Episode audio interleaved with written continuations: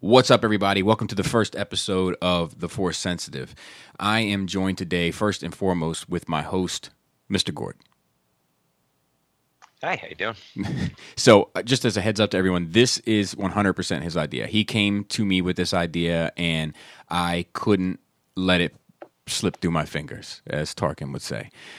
And I want to be upfront and say that this is a, a positive outlet for Star Wars. It's about celebrating Star Wars and celebrating people's connection to Star Wars and thus kind of their fandom.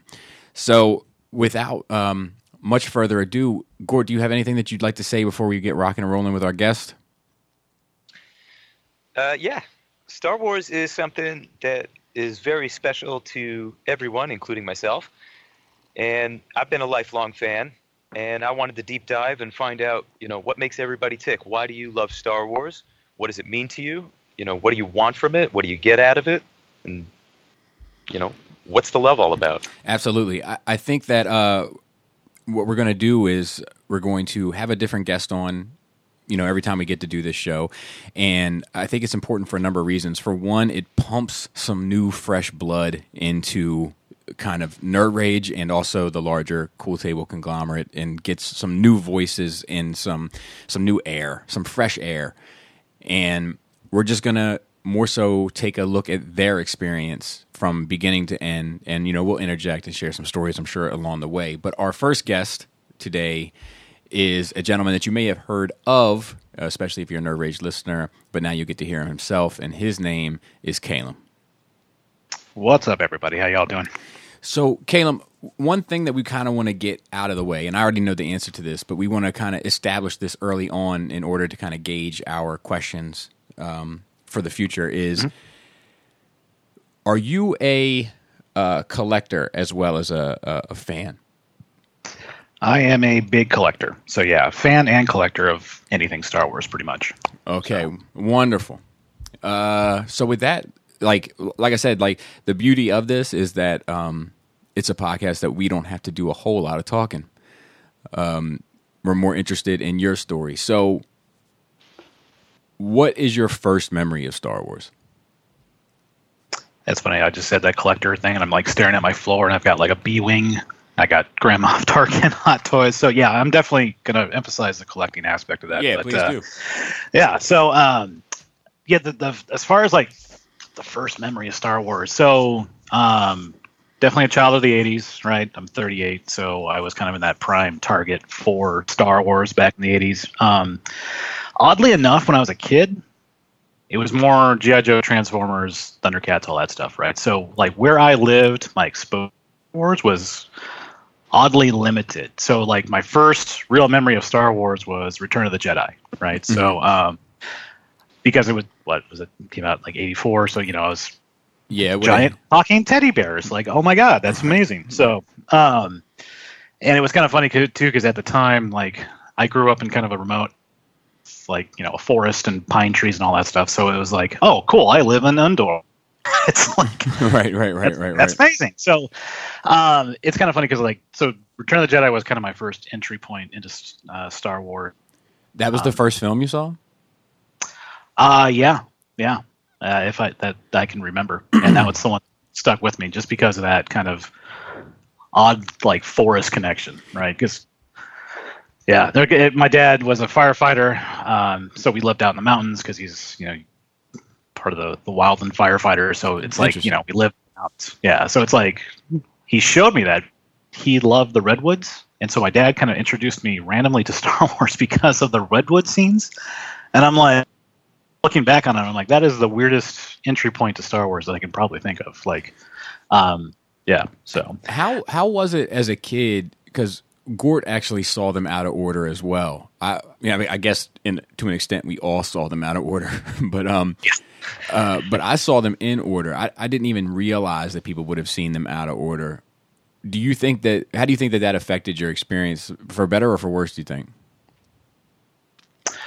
Um, you know, like it's it's really weird, kind of looking back because you know today I'm like, oh yeah, you got to start with episode four or five, like my exposure as a kid because again like and this is the 80s right so it's like there is no streaming services there is no blu-rays there's no tv Right. I think I watched Return of the Jedi on like some copied beta tape that my dad got from his fire station. Like that's how I got exposed. Like I never saw it in the theaters, right? Right. I just kind of like heard about it like word of mouth, right? So, like seeing them out of order now, like, ah, I mean, it it still had the same effect. It still captured my attention. It still captured that kind of wow factor for me. So I mm-hmm. didn't mind seeing them out of order. And I think as a kid, you can't really process the chronological order of them anyway. So it was just at that time, it's like cool spaceships and lasers and giant teddy bears that kill stormtroopers. So you know that that kind of stuff. Do you think that that was like the first hook for you? Was the the, the Ewoks? Yeah, looking back, probably. But then, I mean, like, that, that just means it did exactly what it was supposed to do. You know, yeah, uh, you know, yeah. I, mean, I was, I was their target audience for marketing. You know, it's like, it was kind of funny back then. But, um, but I think like even just like the characters too, like Jabba. You know, like the whole Jabba Palace. yeah, scene, the aliens, Alien- the creatures. all that's yeah, the creatures and all that stuff. Like, you know, um, you know, and actually the uh, the space battle at the end when they're going up, you know, against the Death Star too. Like all that kind of stuff. Like as a four or five year old kid back then, you know, like Right. falling in love with Transformers and all that stuff. Like that just hit all those buttons. And I didn't care that there was a story because shiny stuff was happening. So Gort, like a bit of sensory overload there. yeah, and, and Gort saw six for the first film, also, right? Uh, no, no, that was the second one that I had seen. I had seen the first one and had Oh. no idea that there was more. That was just a VHS tape, you know, as a you know small child. Right. But the Ewok movies, those were on TV all the time, yep. and I had seen an Ewok on the box of Return of the Jedi. Uh, this, I believe, was in a Bradlees, you know, when those still existed I, as a rec- I remember them quite well.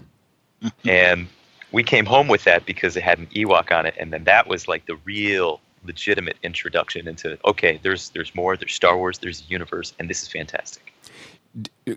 Caleb, did you see the Ewok movies as well back in that in that era? Because we're Oh, yeah. we're we're all about the same age, so Yeah. so it all Yeah. kind of hit us around the same time. Did and you remember seeing them on TV? I I remember seeing them on TV because again, we didn't have. I mean, you know, my family was pretty uh, pretty humble. Let's just put that. I come from humble beginnings. So, um, like, if it was on TV, yeah, we saw it. So, like, I remember all the Ewok movies, like more so as a kid than I do most of the main fran- franchise. Um, so I would watch Caravan of Courage and you know um, the giant. I forget what the name is right now off the top of my head, but the Gorax. giant monster, Gorax.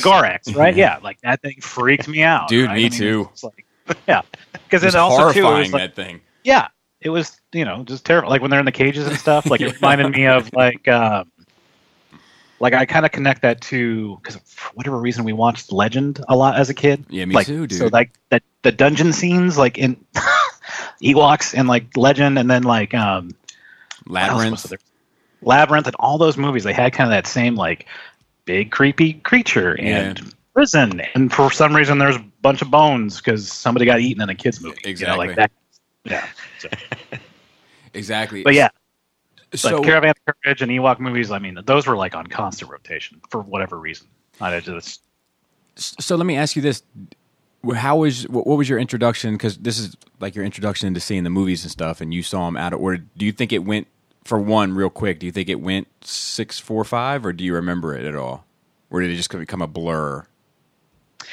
a little bit of a blur because I remember watching Jedi, Ewoks, and then I did watch Empire as a kid because again, it it kind of ties back to where I grew up because, um, you know, we got snow, right? So like Hoth that played like a big factor in like you know I would go out and play in the snow in the woods, you know.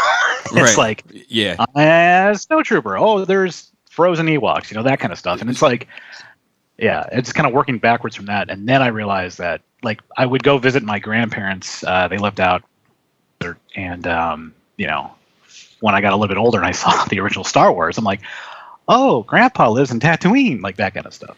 so you got to play on Endor and Hoth as a kid.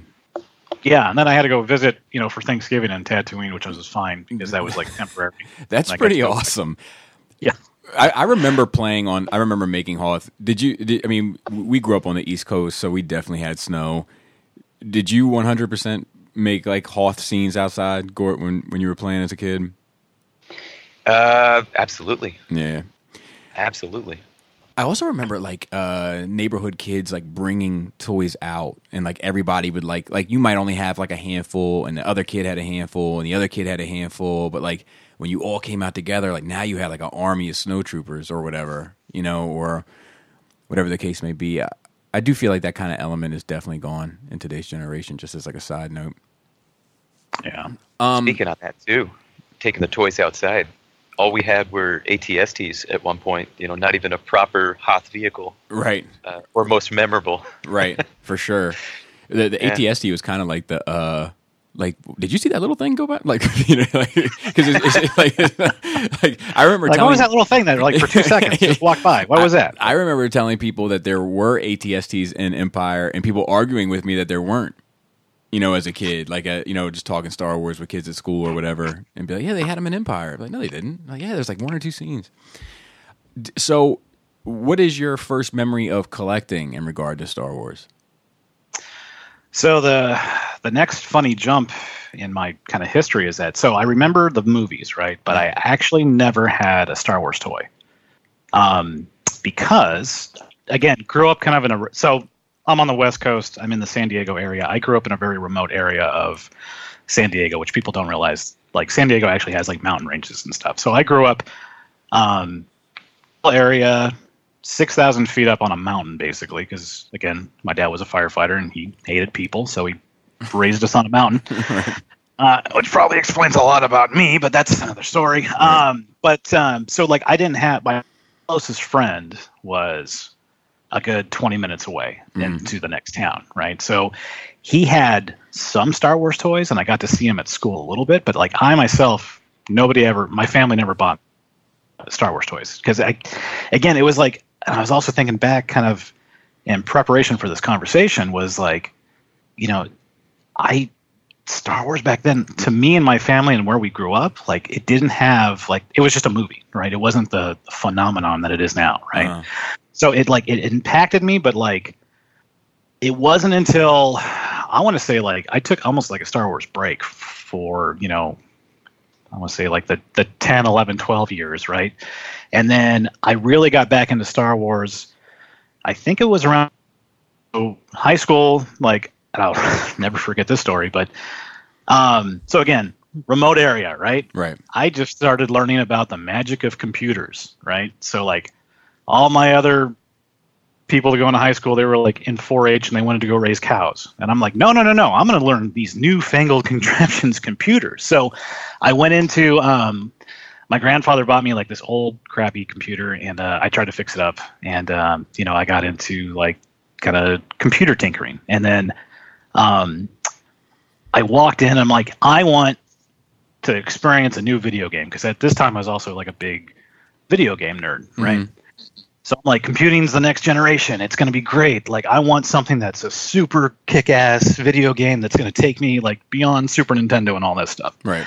So I walked into uh, a CompUSA. I don't know if anybody knows what that is, yes, but sir. We did. Yeah. so there we go. And um, I'm like, I need to find. I want something like space battles, like And it was a Star Wars game that that you got cued into.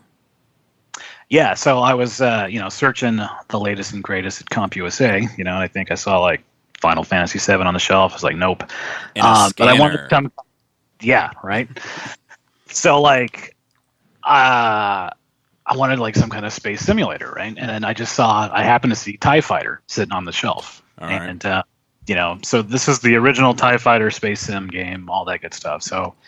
Um, it came on like six floppy disks, you Yeah, know, yeah, I remember. or six save icons to you younger people out there. Those games were Uh, awesome. The X-wing, Tie Fighter, all that stuff seemed Yeah. awesome. I would get lost though. Like the space was so expansive. It seemed like I would like lose sight of the battle. I'd be like, "Where am Yeah. I?" I'm just like cruising around. But um, so I, I, you know, I installed that on my, you know, my my super lightning fast 486 computer back in the day, and um, that it, I was, I don't think I've ever been immersed in a game like that because I was like, oh my god, I am actually flying for the Empire. Like Right. yes, like take down those rebels, those sons of bitches. Anyway, so right, it's right, like right. um, you know, like it was, it was not just like because again, I mean, like at the time it was like I think it was like Super Nintendo, like maybe PlayStation was N64. So it's like to make that leap into something that actually had like voices in it, like Yeah. oh my god, you're gonna talk through the mission? Okay, cool. So that that kind of hooked me again in those kind of early teenage years, Uh-huh. and then um, I got into the ships. I'm like, oh yeah, dude, like tie interceptors, those are amazing. Like I and I started like getting into like the ships and the vehicles, and then that kind of brought me back into Star Wars, and I was like, oh. Yeah, I remember this as a kid. That's that's the thing with the Ewoks, and then, you know, right. like it, it went from there and i'm like i rediscovered star wars around that time. So then i started watching them in order right? And around this time too like again teenage years right, so you're going through your own emotional roller coasters and whatnot. I'm watching star wars. I'm like anger? Fear aggression i have all those right, right, right, right, right, right, right. this is an amazing movie. Like it's talking to me. So like it it just, it just became like my I don't want to say role models, but just something that I used in my life to kind of cope with what you know the the high school crap that we all go through, right? So just kind of doing. So, so that's kind of interesting. Like during the the dark times of the franchise, like it, it kind of went. It became a dark time for you in regard to the franchise. Like they Yeah. coincided. Yeah, because then um, you know I kind of rediscovered it, and then you know you couldn't find anything else Star Wars back then. You know it wasn't like you could go to the C3PO you know toothbrush like you can Right. today. Right. you know like so you would start like you know i i kind of not to be all hipster about it but i rediscovered star wars man before it was cool but uh, you know you would uh i would talk to some people and they're like oh yeah i, I kind of remember that movie so like it kind of like it was a weird time because there wasn't a lot of information out there you know like Mhm. unless you hopped on like netscape back in the day you know you Right. could maybe you find some images but like it was before all the internet boom and all that stuff so um, you know, that brought me back into it. I hunted down the VHS tapes. You know, I started watching them. Like, you know, um, my parents were just trying to make me. You know, I mean, they didn't really know much about Star Wars anyway, so they were they were like, okay, yeah, you know, it's kind of a movie that came out when we were in high school, but what do you care? You know, it was kind of like this weird, like, why are you going back to this thing? Right.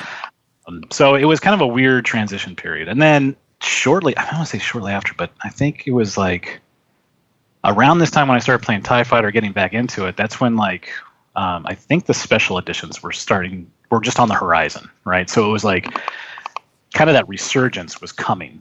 Mhm. So that was when it went full blast, like, yeah, crazy with the Star Wars stuff.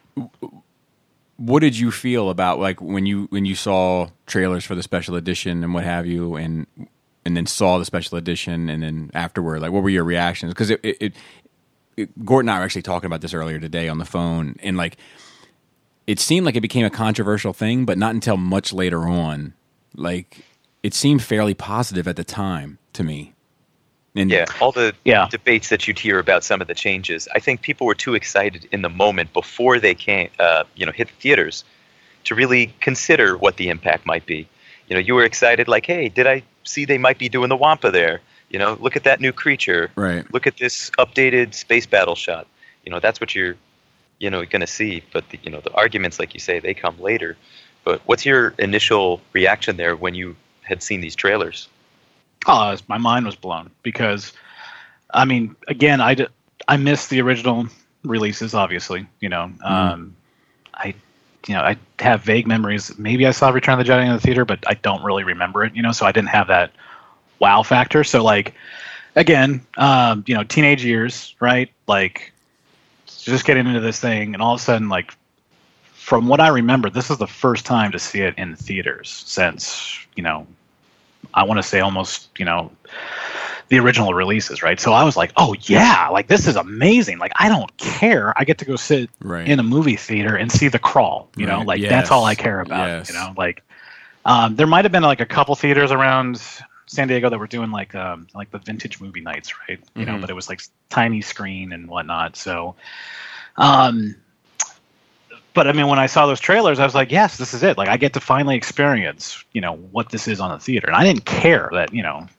Han steps on Jabba's, whatever. Like right right and right. I think you know, again, it was like that kind of like ignorance is bliss type environment because again, there wasn't like Facebook or MySpace or you know even you know GeoCities back in those days where people were like, "This sucks, social justice warrior," this is you know like that kind of stuff like Right. wasn't there. It was just like, "Oh shit, Star Wars, yay!" Well- you know that that's what it was. also i mean I, I think that people they they lose sight of how mind-blowing that cgi was for its time Oh yeah. You know like now you kind of look at it with like after seeing endgame and you're like "Well, who did this with crayons you know Yeah. but but like at the time it was like holy smokes like this is that's Jabba the Hutt like and like did you ever see the uh like the behind the scenes like from star wars to jedi or whatever it was it was like a like a straight Yes. to yeah right and they in that they showed one of those scenes of jabba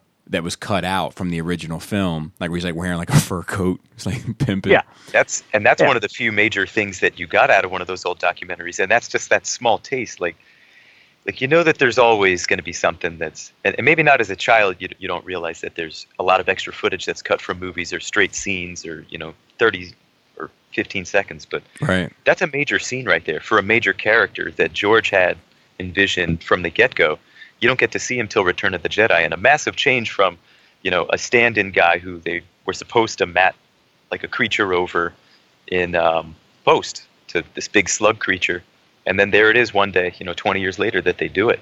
Yeah, and it was like Yeah. uh, for for I think if you'd seen that scene from that documentary, you were like you like saw how they did it, you know, like and it was like amazing. You know, it's like they colored in a Jabba over top of this dude, and now now it doesn't. You know, the the effect of it doesn't hold up as well, but you know, I think people lose sight of that. That for its time, it was it was cutting edge.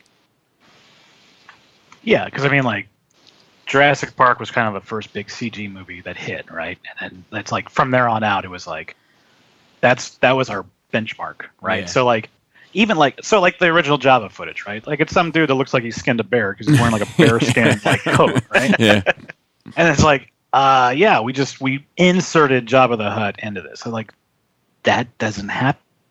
right. I mean, this is what like 96, 97, something like that. Like Ninety you know I think. that, that 97. yeah, that does not.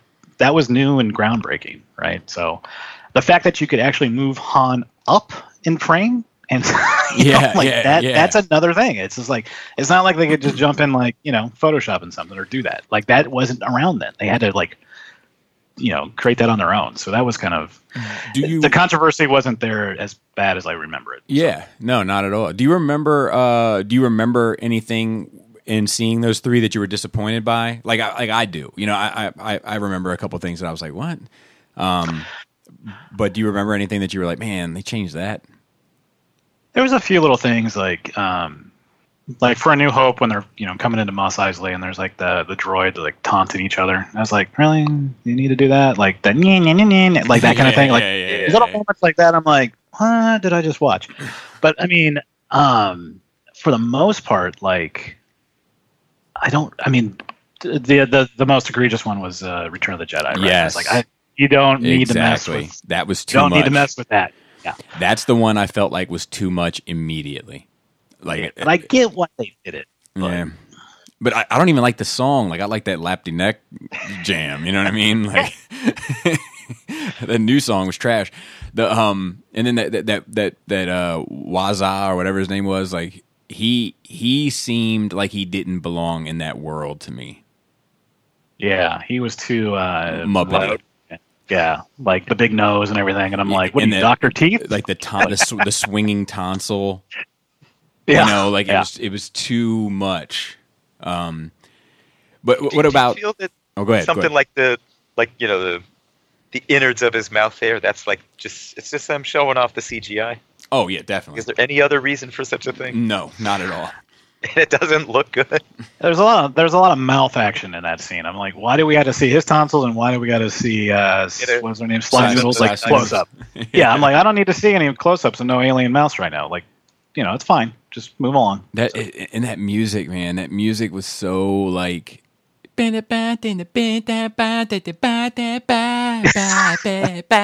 It was too much.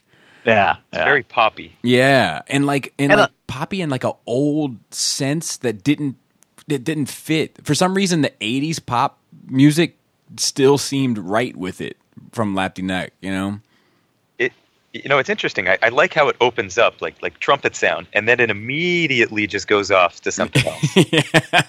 Well, and then yeah, and, and what kind of ruined it for me was just like, not ruined. Like I like again, I wasn't like nerd raging back in the day. I was like, oh, that's that's kind of disappointing and weird. right? Like I understand they want to make it like you know like a part, you know, hideout and yeah, yeah, yeah. But like what I was kind of most disappointed when I was it it took away from the suspense, um, Oola's death and the Oh, Rancor yeah. scene. yeah, yeah, yeah. Because I mean, like when and again, kind of going back to like the limited memories I have, but like that Rancor scene freaked me out as a kid, right? Because that was like some serious like danger and like oh, Jabba's not to be messed with at all. Yeah, and it was But like then- you know, as they said, like the you know the the, the damsel and the dragon. You know, like it, it really Yeah. was that. Yeah. But then when they That- intercutted that with the the new musical number, it, it took away a lot of that suspense from that scene and kind of made it more just kind of jokey. And I Okay. didn't. I'll tell you what, though, Oola like didn't age a lick. That's what I was gonna say. Yeah. She came back. She looks the same. It's exactly And that's- the same. One of the big interesting takeaways from that whole sequence there. Like, Yeah, They were able to throw her right back into the action. yeah, it was crazy. Like literally throw her in the pit. Like get Yeah. back in there. Like and I- I've I've seen. I've, I've seen her in person. She's gorgeous today. You know, like uh, black black don't crack, baby. um, or green, you know. yeah, we're green. Uh, green don't. I gotta come up with a word for that. So the other thing is, that I wanted to ask on the flip side of that. Do you remember anything that you were like, "Wow, that was awesome"? Like that makes this so much better to me. Oh, uh, uh, Death Star battle. Yeah, because again tying back into the the tie fighter the ships the vehicles and stuff like like i remember seeing the trailer and it just it's when they did that pan like around the x-wings when they're coming up on yavin you know and like the whole Yes, yes. i'm like Yep. Oh my god that was in the amazing. trailer. That was Like, one of the big trailer moments. Oh, that yeah that was like the big selling point i'm like and i don't care they they could do anything like i just want to see that so like the the updated space battles was amazing to me like because i love like the dog fighting and all that stuff like you know i even started getting into world war ii footage like watching that kind of stuff to see where they took the reference from Really? but like yeah i was just like oh and then that kind of sent me down like a you know a history moment like trying to figure out like the different pl- anyways it was um that was probably one of the highlights. I was like that's that's worth it. So. Uh, for I remember for me like when I, like I mean obviously there's things like the Wampa and stuff which was great to see. Don't get me wrong, but like um for me the stuff that I enjoy still to this day the most is like the small subtle stuff. Like just like taking away a wall of Cloud City and you can see out into the city, or opening up a window in Cloud City, or seeing the Millennium Falcon rise out of Docking Bay 94, or you know what I mean? Little, it was Yeah. little stuff like that that like Yeah. you know, it, it, it, and not for nothing, like it really has helped. And, and I know this is like controversial to say given some of the climate, but like it, it kind of has helped those movies age well because with those updates, it's kind of it's held on a bit longer. I feel like even Yeah. for better or worse of some of the choices, like it still doesn't seem like you're watching. Like go watch Tootsie. It looks like you're watching an old movie. Do you know what I mean? But like, like grainy and everything yeah, but Star Wars Yeah. doesn't feel that way. yeah i think uh, oh sorry go ahead gordon Uh, okay, playing playing into that. Mhm. Um, I had a friend from work. He had never seen any of these movies. He had um, grown up in the Dominican Republic and moved here when he was about ten. And it's a different culture for him. He doesn't. He just had never seen him. Sure. So he came over one day because I hyped it up. We watched the first Star Wars movie, and we watched the Blu-ray um, copy because I figure at some point he's not going to know the difference. But he said it looks like a brand new movie the way that it's filmed. Like he he could tell that it's old. He knows it's old, Right. but it looks new. Right. Like it's it's pristine. It's this gritty world. Like it feels like you're in a place, and I it agree. doesn't. Nothing about it felt fake to him. Like he he got sucked in, and he was asking a lot of questions. And maybe we can come back to some of that later, but for for for a bit more of a discussion. Sure. But one of the questions he asked me is, "Why is the Empire bad?" I was like, "Well, what do you mean?" And he says, "Why are they being rebelled against?" I was like, "Oh." And from just the movie standpoint, just right. what you know in that movie, there's not a solid answer. Yeah, there's I really that's not. a different discussion. well, for- I, I for guess later. I guess maybe with the exception of blowing up Alderaan. you you get it as you watch the movie. Right, but right, right. But Yeah. like not in those first seconds, you don't get it. n- no, Yeah. no, not at all. So let me ask you this, Caleb. Being as though like the the the ninety seven, the re not uh, the redone, re edited, special editions, um, kind of brought you back into the fold. Would you say that that is what started your collecting aspect to it? Yeah, so um, it's kind of funny because, like, so again, went to a remote high school. I had a class of like 70 people, right? So I had Mm, like, you know, we, we kind of doubled up on uh, high school stereotypes. So I was like smart ass nerd skater, but I was too fat to skate, but I hung out with the skaters. so I mean, uh, we kind of had to take multiple roles. But um, so we lived, it was about, you know, 30 minutes from like the nearest um, like mass retailer, right? So what the, what we would do is like when you turn 16, you would automatically get your license because license meant freedom, right? You Mhm. could drive, you know, everywhere, right? So um, the we would you know, one, I was actually the youngest of all my friends, and so like I relied on rides. I'm like, "You guys going downtown? Okay, can we go see Star Wars? Okay, let's go." So like four of us would go, and then um, they started releasing the Power of the Force line, Mm-hmm. and so my one buddy, um, who I actually had a Anakin Obi Wan fallout with, but that can be told another time. um, but uh, he was the guy that had the Star Wars kids when I was uh, Star Wars toys when I was growing up, right? Mhm. So he didn't really have much of an imagination. He didn't care about toys. He wanted to make money off of them because he's like, dude, these are like, we could resell these and make millions of dollars. And you know, we're like 16, 17 years old. We're like, yeah, millions of dollars. This is gonna be great. Right. So like we would all pile in the car and go down to like the nearest mall, which was like 30 minutes away from us, um, and hit up KB toy stores and try to find like Power of the Force figures, right? So, um, you know, the like I st- I still have this thing with like I need to find a red card Jawa, like that kind of stuff. like Yeah, rare- yeah, I do recall those. Like, Yeah, yeah, or like- yeah, yeah. does this Boba Fett have a circle or a half circle? Like that kind of stuff. Like hunting through the back. Yeah, yeah. long sabers, and all that. And that's the only reason why I really knew about R5D4 is because I was trying to find the damn red card for him, you know? right, It's right, just- right. So that, that kind of like sparked like, um, you know, like it, it wasn't really necessarily out of collecting, but it was like, it was collecting to make a profit, which sucks when I look at, back at it, but um, it, it kind of kickstarted that like hunting habit. Like, let's go find the toys. Let's go grab them. Let's like start collecting. So. It's it's one of the questions that I'm looking forward to, like kind of casting a net. Uh, you know, is how how important? It's like a two part question. Like one, how important is it, and two, how does it change the kind of collector path for an individual to start Star Wars with three and three quarter? Like. Hmm.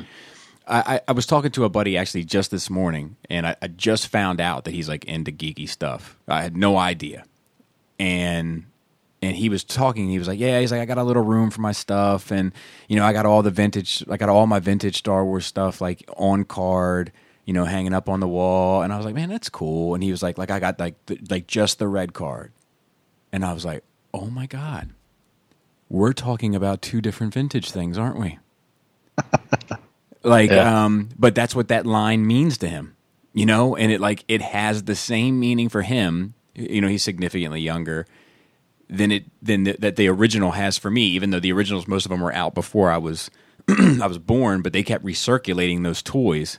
You know, like they didn't go out of production until like 84, 85. Um, so I'm just kind of curious to see how that because I think that how inexpensive they were and how it kind of like seasoned people and fans into this. Well, I can I can have them all. I can have every character. Like that the the, the blind chick in the back of the bar. Yeah, I can get her. She's available. In- in- I get the Rancor keeper without Yeah. a shirt. It's amazing. exactly. Give it to me. Um, and I think like I wonder if that doesn't like you know like now I think you're doing hot toys, I'm doing hot toys, like I'm doing quarter scale Star Wars stuff now, and like Yeah. you know quarter scale like like I'm like uh, you know what? I just need a Gambit, and the X Men are represented, but like Star Wars I'm like nope I need them all, I need every main character, I need one of each at least, and I can't help but think that that's all tied back to that three and three quarter mentality, like you just become seasoned into it. I mean, certainly from the '90s, there you have uh, deals left and right. I remember them being one and two ninety nine at most stores, but it would be buy two get one for a dollar in Toys R Us all the time. Mm-hmm. Mm-hmm. I, I had a ton of Bossks. I'd rip the heads off and, and his arms off and putting you know gloves and other hands on him, making him a new like, spaceman. Yeah, Yeah, yeah. There's a guy in the cantina that looks like Bossk without the mask I, on. I, yeah, with Yeah. the space helmet. yeah. I did, I did. I did that one. I have a box of those somewhere. I sold some of my older Star Wars stuff at uh, one point in time, and I don't. But I, but I couldn't find this box of customs. Like it's somewhere in a basement. I have to find that. Hmm. So the the next thing that we kind of wanted to to touch on is what memories, if any, and what uh, you know consumerism aspects played into this property uh, in regards to Shadows of the Empire. Oh, good one. So, um, so I got the game on N64. Yeah. Right, that was kind of my first introduction. I had it too. Gort, did you have it? Yes. Oh yeah. So okay, we're all checked Oh, yes. off there. We're all checked off Yeah. there. We're one for one so far. I don't think I ever played it past Hoth because I was like Hoth was hard. throwing dude. controllers. The yeah. Wampa was hard. Yeah. You had to like light him up with like thirty thousand laser bullets to like. Yeah. yeah. After a while, I was like, nope, don't care. Like, so like I, I kind of, and it's kind of funny going back to that the, the toy line. So I, I had the game. Uh, actually, no, I, I take that back. I rented the game Mm-hmm. Okay. back in the day. We go down to the video store and rent a game. Mhm. Um, so we kind of got to the Hoth level, and then um, what would happen was my younger brother was coming up. You know, he's eight years younger than I am, and he kind of started getting into the toys. So Shadows of the Empire was coming out. Um, the Power of the Force line was releasing the Shadow of the Empire's characters. Correct. So like, you know, the Mohawk Chewbacca or the flat top Chewbacca. Like, So you got Power of the Force I, figures. I got to jump in real fast. That is Yeah. my favorite Star Wars figure. That Chewbacca. he's got like the eye patch with the flat top. It's like, yeah. I fucking love that. Thing. Yeah. So you it's like ha- military. it's like punk rock Chewbacca. No. did you get did you get any of those figures? so I got them because again, like my collecting mentality was different back in the day. Was like, I'm gonna hoard these and I'm gonna make millions of dollars. Like they're all collector's items, you know. So like, um, I did get like, uh, I think I got like a double of uh, Princess Leia, and I opened her up and I put it on like my little drawing desk that I had. And I Uh-huh. think that was like first like, there's a figure outside the box, and I'm displaying it in a you know in a slightly non I'm gonna make money off this way. So um yeah, and that kind of like when I started learning more about that's when I started getting into like um the bounty hunters. And that's that that hooked me as far as like that kind of uh, storyline. Okay, s- so I just want to be clear. You played the game, you rented the game, you bought some figures. Mhm. Did you read the book? I never actually read the book. Okay. Did you partake in the soundtrack? I did not in the soundtrack. Okay, Yeah. so you're you're In fact, I was kind of not sure that there was a soundtrack. But and and I'm going to throw in the audio book as well. Um, Well, there's there's so much card game. Comic yes, book. yes, that all of that. So, uh, Gort, did you read the book? Yes. So I did too. Let me ask you this: and We're not supposed to be talking about each other on this show. We're supposed to be talking about our guests. But what did you think of the book? Uh, I'm trying to remember how it opened. I think with the bad guy, um, Xizor. Xizor.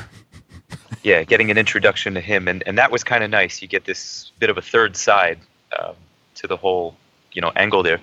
But look, this is this is an in between of the movies, and you're getting an answer to something that you might have wanted to know about. And I was I was all in. What's everybody doing? How do we get Han back? See, I was a little disappointed with it. Um, and I, I think it's because I'd already read Heir to the Empire and all that kind of stuff. And Uh-huh. I think in my mind, I was just ready to move forward. Like, and I felt like this was like holding me back. I felt This- I felt like Anakin. Yeah. I got you. did you throw the book across the room? yeah. and then I killed all the women and children you slaughter them like animals. like animals. I hate them. But uh, like uh I, I remember like reading it and I was like, man, like first of all, I don't even like I don't even like this idea of uh, this other guy like pushing up on Leia. Like I was turned off by that. Um, and You're talking about Dash. yeah. And uh and, and then Xizor, I, I couldn't I couldn't figure out what his name was. You know what I mean? Like I was a resource room kid. I was calling him Ex Exisor and all- all sorts. You know what I mean? Like, um, and then and then the fact that like it just took place in this weird time, and, and it, it was it was my first kind of experience, and, and I, we deal with this more now in this era for better or worse, but it was my first kind of experience with like something that was added material that didn't really it didn't need to be consumed to enjoy the material. Like when you read Heir to the Empire and all that stuff, like it made everything a bit more rich. But I felt like mm. this one is like, man, like you could skip this and it, it it's inconsequential. Um, but uh, it did age well for me because I, I had the audio book, I had I read the novel, I had some of the figures, I didn't get all of them. I think I like I, I kind of want a Dash Rendar now, but I like purposefully didn't get him during that time because I was like, nah, this dude's pushing up on Han's girl. I'm not having it.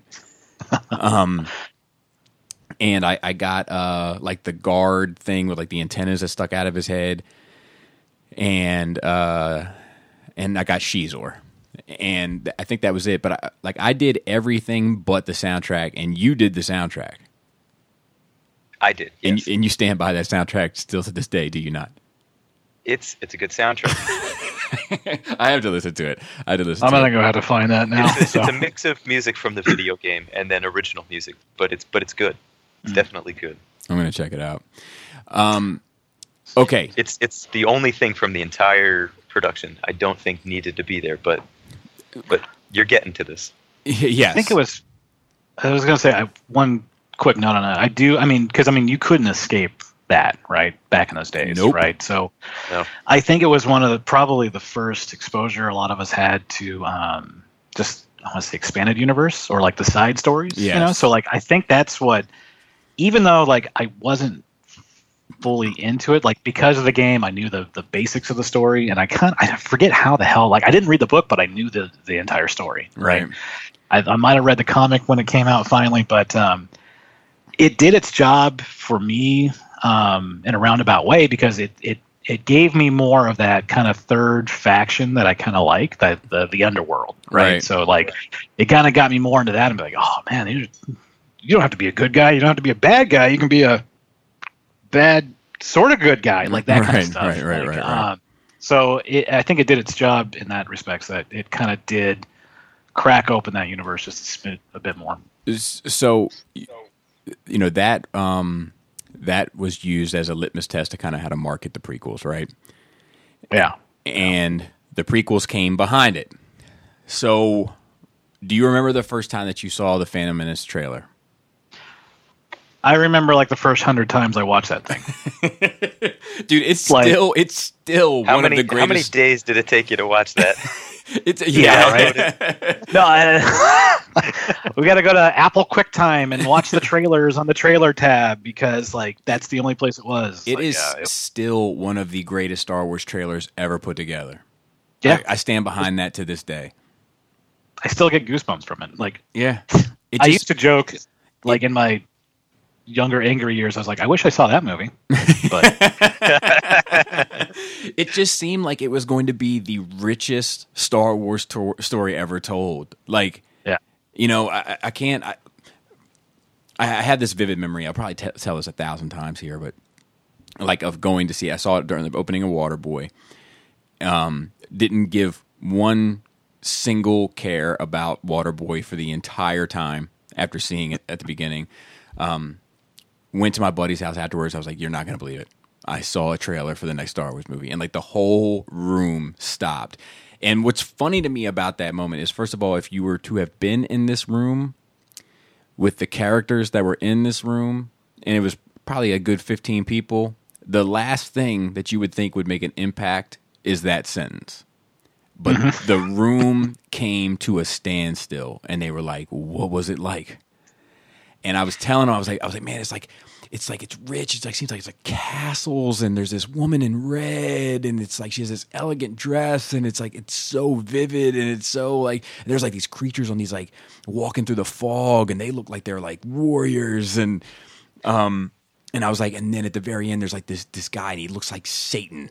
And he's and, and, and I was like, and he brings out a lightsaber and he turns it on, and they were like, nice. And I was like, and then he turns on the other side of it, and they're like, what? you know, like You're like watching mine. yeah, yeah, like you, like everybody was Yeah. like just falling apart. You know, like like couldn't couldn't get a grip on it. Um, it's still like it, it, that that trailer. I, I still probably watch it once a year at, at least. That every saga Yeah. has a beginning and all that, like it, and then when you started seeing like the promotional stuff with like the the kid walking with the Vader silhouette and like it was that was a well marketed film. Well, it's it's like even like the um, what are they called? The tone poems that they released, like the individual like character, Oh, like yeah. the haikus. Yep, Dude, I still quote that I- I like qu- I in quote- my head. I quote Maul's. yeah, yeah. Fear yeah. attracts the Malls, and then um, even Qui Gon's was like super inspirational for some. I don't reason. I don't remember his.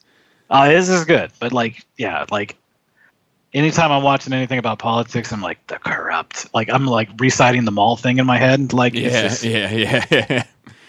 you know, it's just it's it did its job. Like they were really well done. So and then had like a music video. How bizarre is that? yeah, the Duel of the Fates music video. Like I watched that. Like I recorded that on VHS. too. You know, and I rewind like zzz, clunk. Okay, let's watch that again. Yeah. Zzz, clunk. I think that's Darth Maul in the the desert. You know, like Yep. Yeah. I mean the the, the rollout to that thing was insane. Wha- that- that is probably the best rolled out Star Wars movie of all time. Yeah, yeah. So then you see it. I don't say it like that. No, no, no, no. I, I don't. I don't even mean it like that. Um, but you see it, and how did that feel? So I remember, I remember it well because I was like the, you know, it was at the end of everything, and then it just cuts the credits, and I was like, huh, like it, it was kind of like a moment for me. I was just kind of like, wow, like it was, it was kind of the, it was, like, I've come to terms with the prequels. Like I've wrestled with them for many years, and I've I've accepted them. Right, like it's Uh-huh. fine. Yeah, me too. I, I, I love them for what they are. Now I'm, I'm, I kind of look back fondly and I'm like, yeah, it's all right. Some of the dialogue, but like at that moment, I remember it being like the first time I felt like disappointment in a movie, and I hmm. was like, that that didn't that didn't really match up to what I thought it was going to be. Like it was like this weird like that's it for Darth Maul. Like Yeah, what the hell? Like that it was, was a like bummer. yeah, I was like that. They just killed the really like it, it. Just it was weird. Like the the opening scene with like them landing in the ship, you know, the the Trade Federation ship, and like you know the the escort ship getting blown up. Like I loved all of that for some reason because it felt like oh my god, this is Star Wars, but it's new and shiny and da da da. And like as the story progressed, I was like, eh, it's kind of. Eh, there's some slow parts and eh, all this, and then like just at the end, like the lightsaber fight blew my mind. Right, like right? Yeah, of course. I mean, uh, I saw the. I say I'm disappointed, but I saw the damn thing like 25 times in the theater. Yeah, Like, I no saw it twelve times. It's the, it's the Yeah. movie I've seen the most in the theater. Yeah, and it was just strictly for the last like five minutes in the fight, you know, because it was amazing. Like I still get goosebumps, like um, where they first square off, and it's Obi Wan and Qui Gon, and Maul does like the flip, and then he does like the force throw with the droid head to open the door. Yeah, That's the Like- best. That is the single best moment of that fight. Yeah. And I'm just like, holy shit! Like that was like amazing to me, right? And then it just it, it it's the first time where I think I just I bought into the hype train, you know, Yeah. because that was the first train that I had been a part of, and then it didn't quite live up to those expectations. And then from there on out, I was like, I didn't even mind. Like the pod race was like looking back subjectively, like I liked the pod race. That was kind of cool and interesting. Um, Jar Jar, it is what it is. He's not as bad as I remember it because I remember coming out of that like, Jesus Christ, what was that thing? like, you know? like if there was forums back in those days, I would have been one of those guys. "Yes, George Lucas is last in line. But you know, I, I kind of I bought into that too. Like I kind of rode the hate train for a while too Mhm. because I was like, this isn't what I expected. This isn't the fan fiction I made up in my head about the origin of Darth Vader. And then it was just like, um, you know, uh, it's kind of like jumping far ahead for episode eight, like the hate that eight got. Um, I actually respect the prequels more because of that, because what I kind of realized through this whole process is it's not my story, right? Like, I walked into the prequels with pre-existing things of how I think the story of Darth Vader should have been told. It didn't go that way. I got mad for no. Right. So that's like where I was. That's kind of where like this journey has led me to like acceptance. You You- know. So You know, it's funny because you say you saw it like 25 times in theater. I saw it 12 times. Gord, do you remember how many times you saw it? Four. So, so like we all went like it took me a long time to come to terms with the idea that it wasn't great. yeah. Yeah. Like I was so I, I I needed a new Star Wars movie so bad after that you know from 83 to whatever 99 like I I needed it so bad that it took me so long to see kind of like the problems and see how it turned people off. Um and I still like a lot of that movie. Um it's just it's just at the end of the day like it's it's just there, there's probably only a half hour of it that's actually relevant to the trilogy. Like all you really Yeah. need to do is find the kid and have him kind of have a messed up reason to how he gets off planet, and then the, a little controversy as to whether or not he should be trained, and that's it. That's it. Like there was a uh, we saw it sitting on DVD somewhere and like read the back of it in like the, the back of the description on like this DVD, I couldn't tell you what release of the DVD it was, but uh, everything was in reference to four, five, and six.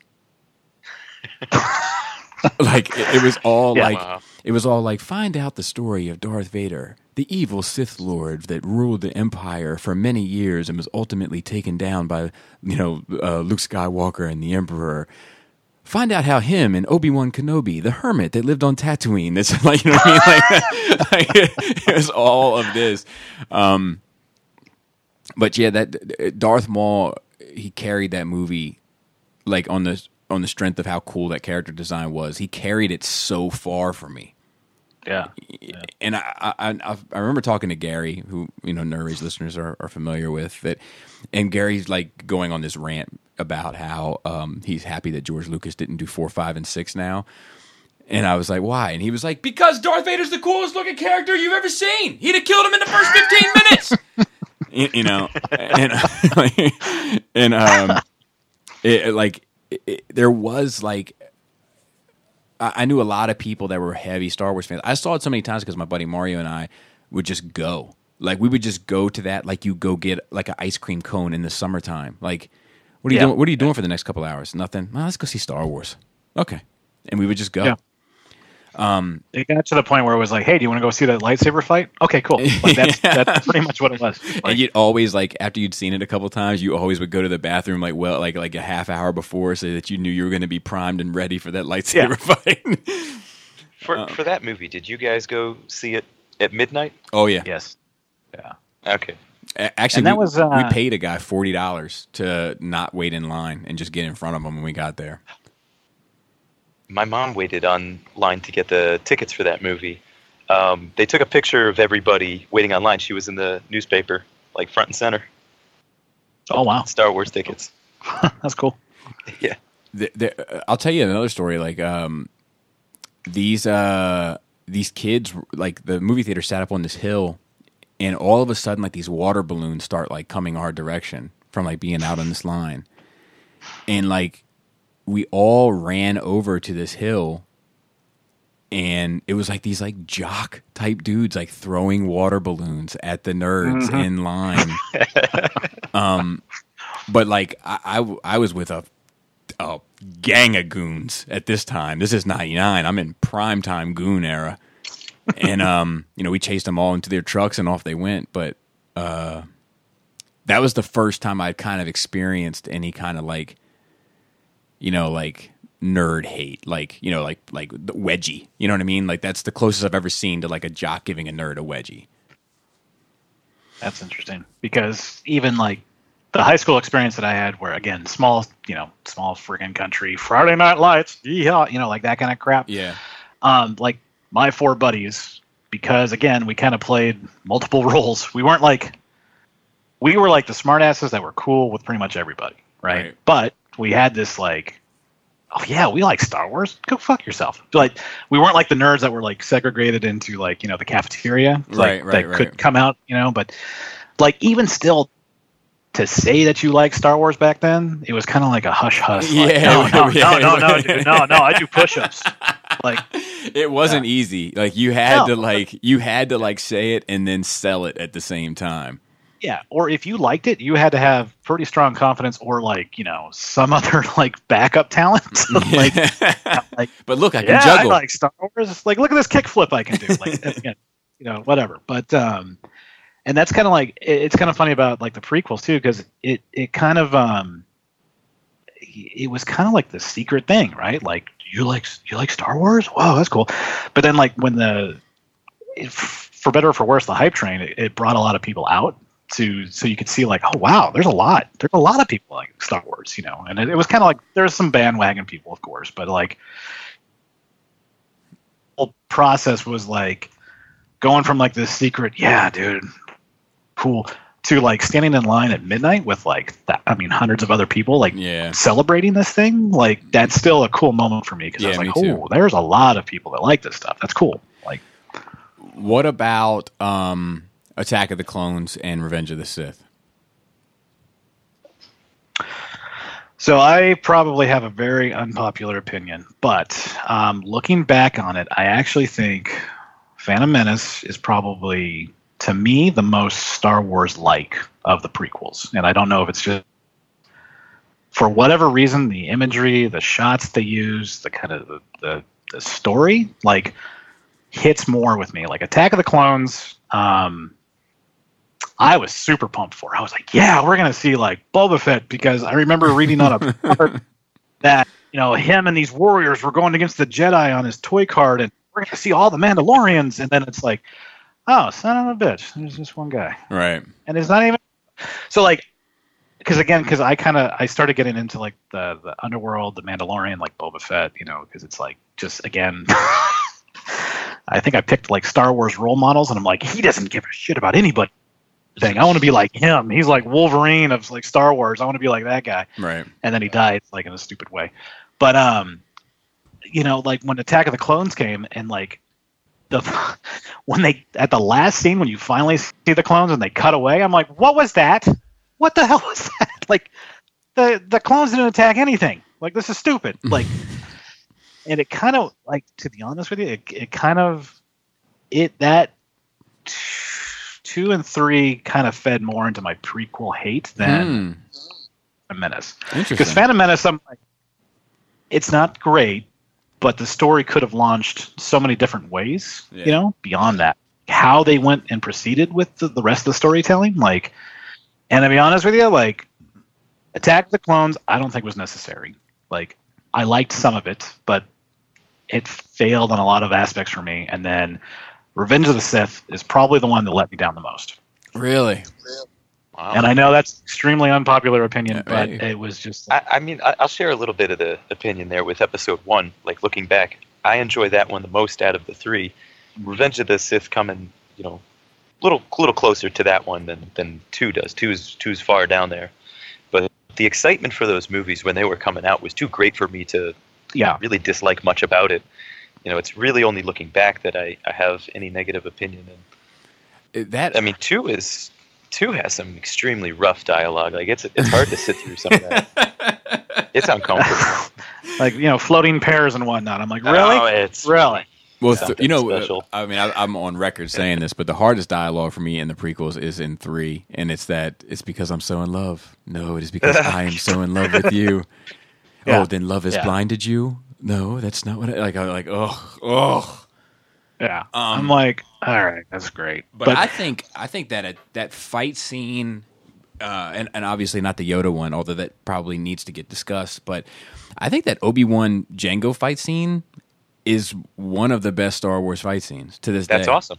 yeah, and I like the fact. So like, let me back that up. So even though I just ripped on two and three.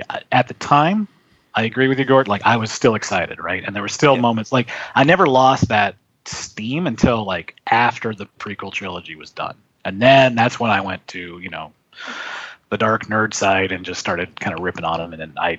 It was almost like grief. Like I had to deal with it to like figure it out in my head and like, okay, fine. Fuck, he, he floated a her. That's fine. Whatever. so like, um, But yeah, but- the, the Jango fight to me, because again, Mandalorian, I think they're cool. yeah, yeah, but the fact that some dude went hand to hand with a Jedi, Ex- that, and- was, that was amazing. Exactly. And not just hand to hand, but kind of like hand to hand in a I don't care. Like that there's nothing about your sorcery and your your magic sword that scares me in the least. yeah, Yes. Like th- that attitude I feel like Jango in that scene captures how we how for some reason we see the Mandalorians without actually ever seeing that side of them. yeah, like they go toe to, like they're not afraid. They're not afraid. because everyone else, anytime Jedi is mentioned in any of the prequels, they're like, Ooh, like I don't want to sell you death sticks, no, like that kind of stuff. Mufasa. But like, yeah, exactly, exactly. But Jango's like, nope, I'm gonna hit you in your beard. Yep, don't on, care. Let's go. Don't care. You, and I think you, that you'll that bleed really just like up me. Yeah, and I think that really set him up. Like, you know, even though he had kind of a, again, a Darth Maul role where I was really looking forward to him playing a bigger part, but he kind of got cut out of it with his head. Uh, Yeah. he, you know, he's still that that moment. Like the moments that he was in there made an impact on me, and I'm like, yeah, dude, like you didn't you didn't back down. Like that's awesome. so so let's let's talk about the Yoda scene too, because that that has to get addressed. Yeah, I cheered. I'll Dude, admit it. I screamed. Everybody cheered. Uh, Yeah. It's the only time I've ever screamed in the theater. Like in my life, I screamed, "Oh my god!" at the top Yep. of my lungs.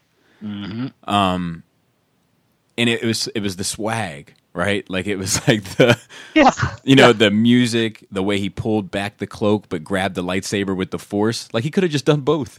You know what I mean? But it was like a flex. yeah. like it it was the style. I, I I know people like they criticize that scene now, like the leaping frog. That scene still seems badass to me when I watch it. I don't. That's one of the ones I don't get the, the criticism, like the modern criticism for at all, and I don't feel like I heard it then. I think it looks a little hokey. Just the CG. I don't I don't know. You know what gets me is the Yoda scream. like,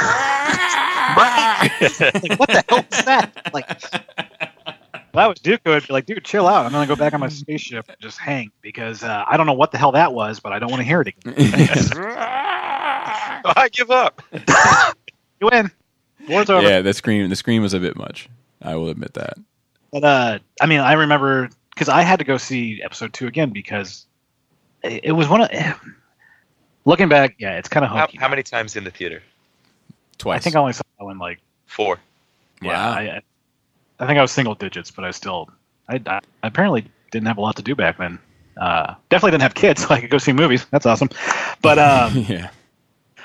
but like I had to go see it again because I was screaming and the whole theater erupted so Yeah. much. Like, watch the damn fight because everyone's like, "Oh my god, yeah!" you know, like, I think he won. Let's go back and watch it again. Like it was, it was, I still think to this day it's the biggest crowd reaction I've ever seen in a theater. yeah, yeah. And I think for what it was in that moment, living in the moment and whatnot, that mm-hmm. was an amazing time. I was like, holy shit! Like that's the crowd reaction and everything. I don't think I've ever seen anything quite like that. I I feel like that's the moment that your grandparents talked about when they talk about like moving pictures.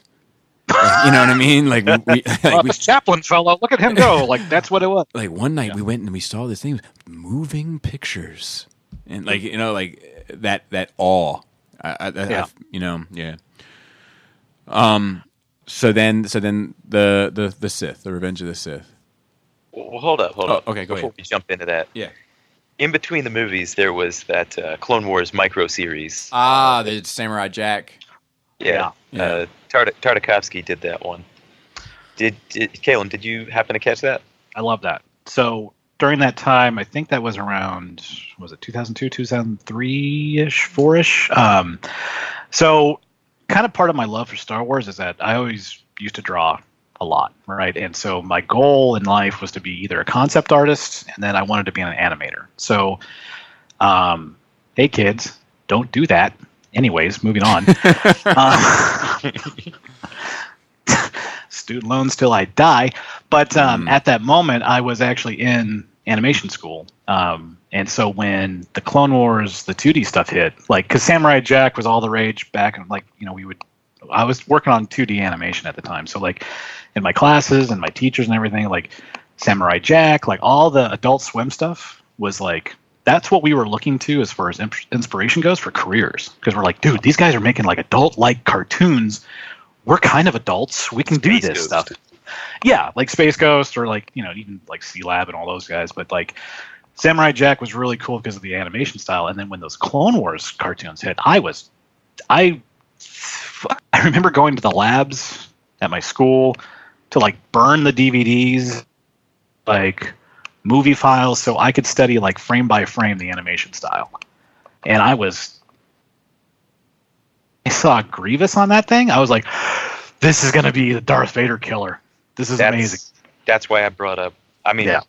because we're doing Star Wars, but because that's a big part of something with Revenge of the Sith. That we'll Yeah, get to. Well, see, because I, I have to I have to say also that like I have a I have an unpopular opinion regarding that show.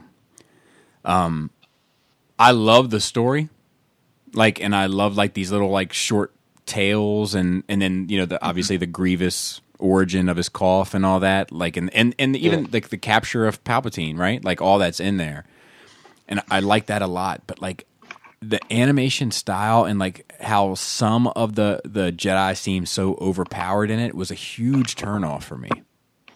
There's a hyperbole to a lot of Uh, that. of more in course. the micro Of course. series than Of the course. like the sequel one with the Palpatine. But I, I never felt. yeah, y- y- you know, the, th- the the next time you ever see anything like that is probably the Force Unleashed games. Like just- yeah. Wacky Yeah. Wild Force. yeah, wacky wild force. I I liked the what because I felt like that that was the action that I was looking for in Attack of the Clones, and I didn't quite get that. And so, like, I mean, one of my favorite little stories on that is just uh, it was the Arc Troop. It's Yeah. completely Yep. it completely silent, right? There is no Hand talking signals. whatsoever. yep. Yeah. And I'm like, that's what I want. I want to see because again, like the stormtroopers that we know, right, can't hit anything. They're kind of a joke. But like the clone troopers, for whatever reason, I I now really do appreciate. them. I think it's mostly because of their, their the style, right? It's like Yeah. retro these space look, and I'm as I've gotten older, I kind of appreciate that style. But that story with just you know the hand signals and whatnot, I mean, that was amazing to me, right? And then even the the the, the Anakin fights with Asajj, that captured more emotion to me than what was in Attack of the Clones. Hmm. So, like that kind of stuff, I was like, this is what I want to see on the screen. You know, like I, yeah, there was some definitely overpowered stuff, like like the Mace Windu Mace story Windu. was cool. Yeah, but like I like the there was one in there was one thing in there that I loved. It was uh punches. Like when he was like he loses his lightsaber, I think, for a second, but then he just starts you know punching people with the force. Yeah. He's That breaking is- the droids, throwing shrapnel, just Yeah. tearing them up. Yeah, and I'm like, that's to me like the legend of the Jedi or whatnot. Like, you know, Yeah. this ooh Jedi. I mean, that's what it imagine when I hear like a full power Jedi. yeah. So it kind of captured that for me. It, you know, and then uh, yeah, I think the style itself was again just because of my own personal what I was doing at that time. It really hit home with me. Right. Bobby, I have a question for you. Mhm. Now, you, you know, talking about like the force being, you know, very outlandish there. Um, there's a kid, you know, that's in that whole sequence with Mace Windu. Would it make you feel better if it's all his perspective? That's what he's witnessing. That's what it looks like this guy's doing. Yeah. Yeah. Like, this it would. guy's- It would. This guy's And, the best. and you know, I haven't watched it. I haven't watched it since it first came out on DVD. So it, I, it would probably behoove me to go back and give it another watch. Um, but I kind of watched it and, and I kind of felt like it was a novelty thing. Like it, it, it never seemed like it counted to me. Like I was like, There's eh, little okay. dialogue in the in the first the first series. Very little dialogue. Yeah, It's very visual. yeah, for sure. And um, like I recognized that some things were cool, but it, it kind of seemed more style over substance to me. You know, uh, which is why like I prefer the Clone Wars series over it. Yeah, I get that, and I, I, the one impact it had for me again, because again, at the time of my life, I was really big into 2D animation. Again, kids, don't ever do that because nobody draws anymore. Yeah, But, um, do not follow your dreams. That's what we're here to tell Yeah, you. do not follow your dreams. um, listen to your parents. Take Go the get a good job. Take the practical solution. Get your LL Bean Yeah. catalog and get out of here. yeah, yeah. Don't yeah, don't follow your dreams. But um, I, I do think that helps open the door for Clone Wars series. Which I when the. Clone Wars series came out, I to again it was the the animation style I wasn't into. Like I didn't like the character Well, design. I hated So the I- movie. I hated the movie, like the one that Yeah. came out in the theater. You don't like Baby Jabba? I do. I, that wasn't even. It, it was all the. It was all the uh, um, Sky Guy, R two E. It was all that. Big that I was- bot. Y- y- exactly. Exactly. Um, it was just a huge turnoff, and actually, I didn't watch like the first two seasons of Clone Wars as a result of it because I was like, nope, I don't want to be anywhere near this thing. And then around the third Yeah. season, people started telling me like, no, dude, you have to watch this. And then I was like, they were right.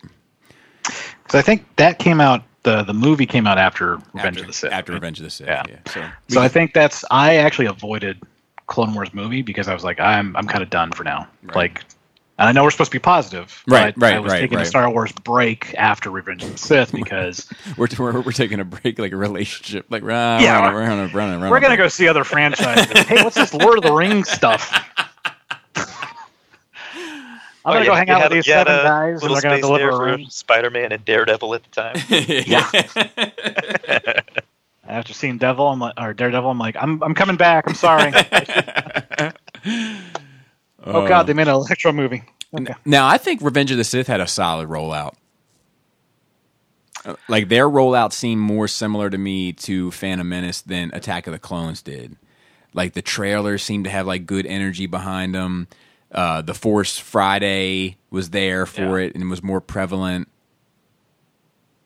The the episode three trailer probably is my second favorite Yes, sir. because it's it's that shot when Anakin turns his face and he's got the dark side eyes. I was oh, like, sign me the hell up, Yeah. you know? And yeah, it's got the little Darth Maul like. I used to, Dude, it's to be a so joke to me. funny how like you zero in on these little moments, but you do. Yeah. You yeah, do. It's like I used to say that to my brother. Like anytime it was like you know we were in trouble, I was like Chicago. Like it's like Dad's gonna kick your ass anyway. Um, but yeah. So, but the trailer, it's I because I remember the the lead up to Attack of the Clones. Everyone's like, it's a lot more you know action packed, and it's it's a lot more action than Phantom Menace because everyone was like, oh, politics are boring, and I'm like, yeah, it's fine. Like leading up to um, you know, Revenge of the Sith, I remember everybody like, this is it. This is the amazing moment. We're really sure you're gonna like this one because Anakin's gonna go nuts, right? Like Yeah. it's gonna be all dark side all the time. Kind of all dark side all the time. So, um, you know, and then I watched it, and I was just like, "Ah." so the, the again, um, I had actually really liked. For some reason, I really got into Palpatine's character. Oh, so, definitely. Like, Yeah. when Revenge, oh, no, sorry, Return of the Jedi came out, and I when I was going back through like the whole special edition, and all that stuff, for whatever reason, I found him to be extremely interesting because I'm like, who the hell is this old guy? Why is he a prune, and why does Darth Vader fear him? Like, what happens? Like, what is that relationship? Because like, because when you're you know kind of thinking through this, you're like, who the hell controls Darth Vader? Yeah. Like, the dude is a monster. Who's behind him? And you see this wrinkly old guy. You're like, what is that? And I feel like we justified it because of the lightning. Like, oh, it's the lightning powers. It's guys, it's the Yeah. lightning. It's the lightning Yeah. powers. He doesn't have the lightning powers. That's that. I get I, I'll, I'll even justify it when he's like, dude, he removed handcuffs with his finger. Like, the guy's amazing. So, like, it was just one of those things where it was like, to me, and that's it. I value watching characters. It's like yeah, there's brute strength, right? Anybody can calculate brute strength, right? I mean, we as guys size each other up every damn day and all that good stuff. What I kind of find interesting about characters is like it's the what don't you know? Like Right. how intelligent are they? What are they kind of playing with? So like for me, I was like, how did this guy become, you know, who he is and then control the empire? Got into his story a little bit. So watching the Phantom Menace, I was like, oh, this is going to be interesting because he's kind of playing these people and like moving the chess pieces. I'm like, he's a mastermind. He's a genius. This is going to be great. Then I see Revenge of the Sith, and I'm like, they just turned him into a cackling idiot. Like I was, and like I'm just like, what? What the hell happened? Like that was that was unexpected. So, uh, part of the Revenge of the Sith disappointment for me was, I didn't think it was. It was kind of like, hey, what are you doing today? You want to be a Sith Lord? Yeah, sure, cool, okay, let's go kill some kids. I- I'll tell you Um, I- I- that that cackling madman kind of was a turnoff to me as well. It- Mad with power. It, it- but see, that's what it was. There was one scene that saved it for me, and it was when he was hanging on to like the Senate thing, and like looking down at Yoda, and he's like laughing like a like an idiot, you know. And, Yeah. I, and and I was like, I was like, dude, he's he has been waiting his entire life for this moment. Like he's just he's beside. He's like he's this is joy for him. This is it. This he's living in his moment. Yeah, And that's, That's what made the- me kind of look at it differently. Go ahead, Gort. That scene where he's hanging. Yeah. That just always makes me think Nicholson Joker. Yes. I 100% same. okay, you just changed that entire scene because you said that. So fine. Uh, Um, yeah, but yeah, I think I think Palpatine stole the show on the whole prequel trilogy. And I I also think that like it's it's weird now because I, I thought it was a little too heavy politics at the time too. But like now I kind of miss some of the politics in the sequels. It gives reason. Yeah. It's it's Yeah. back to what I said with the original Star Wars movie. My friend said, like, you know, what are you rebelling against? What's it about? You don't have much of that reason. You get all of it in the prequels, but in the new movies too, it's it's not really there. Yeah. You're sort of back to those basics, which I'm not. I, I have no problem with that either. And I think there's an it would be nice to get a little more information. Yeah. And I think there's an element to it that just shows like how much of a maniac George Lucas can be if like gone un- unchecked. You know, like he can just be a complete Looney Tune. Like no, like have him go into a, a di- have him go into a little diner uh, with a forearm guy and give him a hug. I'll make sure his pants are falling down. Pull him up. exactly. Like Yeah. like it's just like you know like like like like somebody like uh, somebody put a bell on this guy so we know when he's coming around. Give him a bushy mustache, At, dude. at a moment like that, Yeah. that's a stupid character, but I love it. Yeah, uh, yeah, me too. it's, it's fun. See, and that's the thing too. It's like I actually like that scene. I don't know if I found too many. I don't know if I want to admit that. Maybe I just like pancakes and I like dive in greasy spoons and Right. stuff. But like, like for me, it's one of those things where it's like I love and hate it at the same time because it's like this is stupid. Why is this good? Then I'm like, it shows like world though. Like, oh yeah, it's a major city planet. They're gonna have some place to go get like coffee. Like Yeah. it's it, it builds on that, right? And I I'm like, uh, yeah. So I I think you I can can't make knock the- them too. I think you can make the argument that there's more world building in the prequels than there is in any other Star Wars film ever. Uh maybe maybe. Prob- probably ultimately.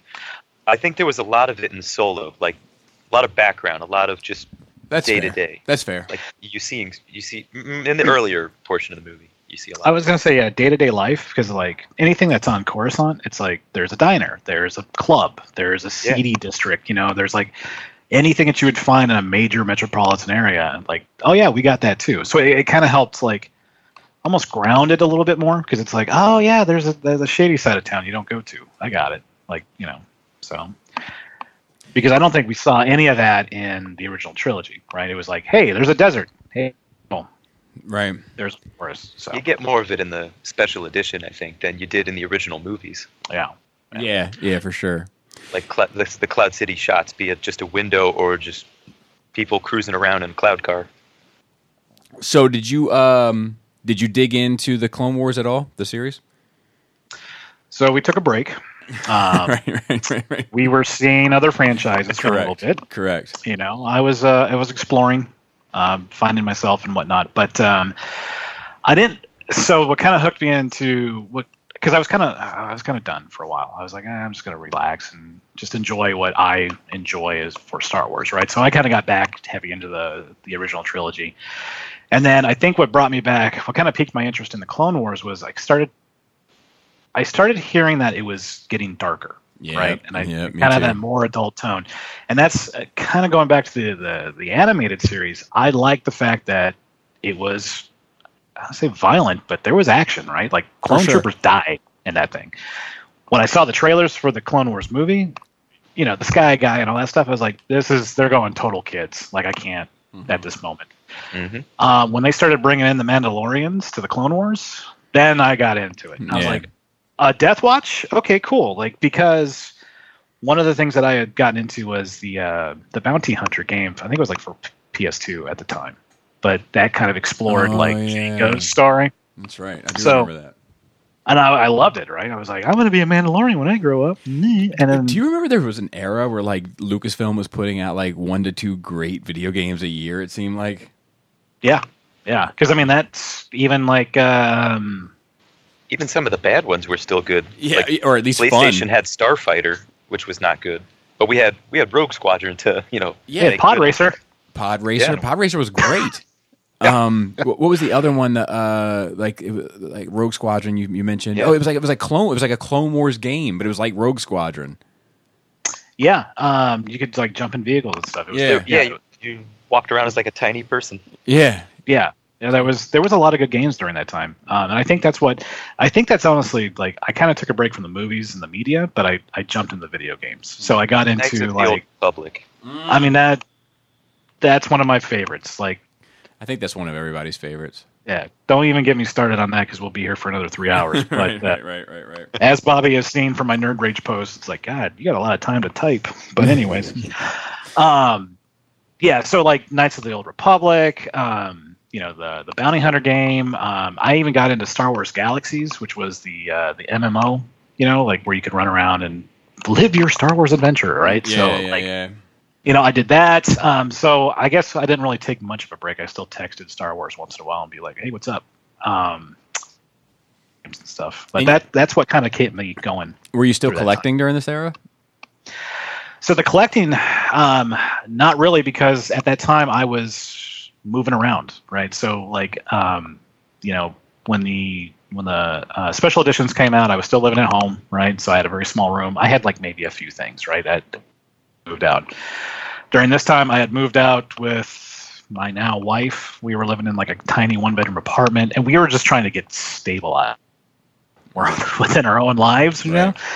Um, so like collecting always took a bad backseat because I was like, I don't have the money, I don't have the time, I sure as hell don't have the space. So I would pick up maybe like I actually held on to my Power of the Force figures that I had picked up way back when, Well, they were an up until about yeah, and then yeah, I sold them for like ten bucks. It was amazing.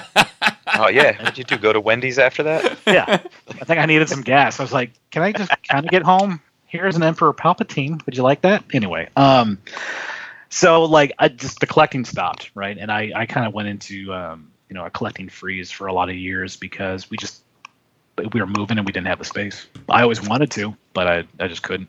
So Um, so real quick before we get into the the Disney era, um, Black Series pops up, and you eventually did partake in 112 stuff, right? yeah, yeah. How easy or difficult was it for you to jump from three and three quarter to six inch in regard to to Black Series or Star Wars rather? So I think my primary angle for three and three quarters was even though I wanted the figures, it's kind of more of the um, the lucrative. Oh collecting. yeah, oh just rolling in it. Yeah, yeah, dude, I was gonna retire on all those red cards. It was gonna be great. Take that student debt. Yeah, I can go to school again. I'm gonna be a master's degree. Yay! So, um, the one thing that I did like about the three and three quarters was the vehicles. So, um, you know, that was kind of always again kind of where Yeah, the vehicles are always appealing to it's me. It's the so charm. three and three That's the charm of three and three quarter. when I started getting older and appreciating more of just the characters in general, and like kind of, it was also too kind of like just nerdum in general, right? Like it's being more accepted. Like you can find more stuff. Like, um, you know, I started when I started seeing the details of the Black series. I actually missed out on probably the first few waves of Black series. I didn't Same. get into it three years ago, maybe.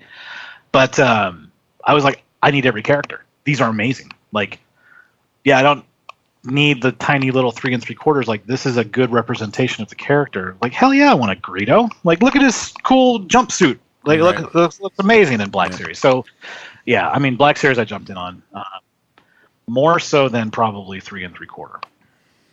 And and that you were doing mainly for the enjoyment and not for the investment at that point. Yeah, because I was like, I want representations of these characters, and that's when I kind of started getting into the the collecting more of.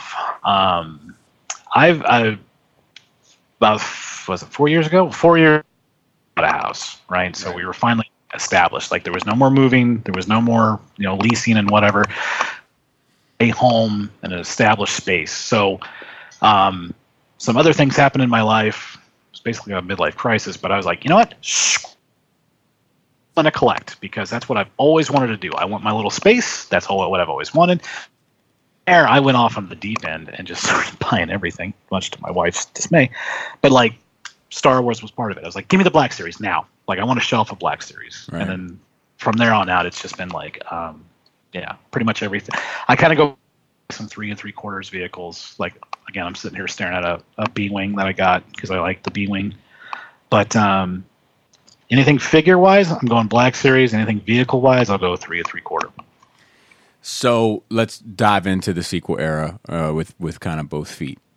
Um, go ahead and, and talk about your experience regarding you know hearing that Disney took it and that new movies are coming and you know seeing seven and your your initial reactions. I think so. During that time, I was it was kind of like reliving the prequel era for the hype train because I was excited about it because again with the the animation background that I had, which I did not go into, but I learned a lot about Disney and just the the industry in general, right? So when uh, and my wife and I were big Disney fans, we have season passes and all that crap. So we were like, I was fine with it, and it was one of those moments where they're like, and um, you know, the next series seven, eight, nine. I'm like, no way, Th- that was never supposed to happen. I'm never supposed to see what happens after. Right. And it was kind of like the the same thing with the prequels, like back in the day, like, oh my god, we're gonna hear about the origin of Darth Vader. So it, it kind of rekindled a lot of that mystery and like, ooh, I can't wait for it. Um, you know, how are they gonna do this? So I, I, I, I saw it as a very positive thing. Now, after you saw the movie, did you have any like um did you have any connection to the EU and have to battle with that at all in your head like the I did, but I kind of always under so like um, I read Heir to the Empire, loved it, loved Thrawn, um, Dark Empire, all, you know, all that stuff, like the Cloned Emperor and all that stuff. I like that stuff, but I kind of always knew in the back real because it wasn't on screen. So when I approached the expanded universe, I was like, this, This is, for nice. this is for funsies. yeah, this is this isn't real. Like it's just kind of fun. And then even like when they got into the far out like stuff, like oh, what are those guys? The Yuuzhan Vong. Yeah, Yeah. I was out. Yeah. I was like, that nope. Water era, yeah. Yeah. So I mean, like all that stuff, I was like, yeah, no, that's too far removed from what I care about. Yeah, I hear you there. So like when I saw, um, you know, Force Awakens, I, I didn't really have that. Well, you know, where's Thrawn and where's all this stuff? I didn't have those hangups because I, I kind of knew, like, it's kind of like the video games, right? Like, I know they don't really, they're not part of canon. Like, um, you know, a lot of people like, Those are a lot looser too than anything Yeah. else ever was. yeah. So I didn't have those those kind of expanded universe hangups.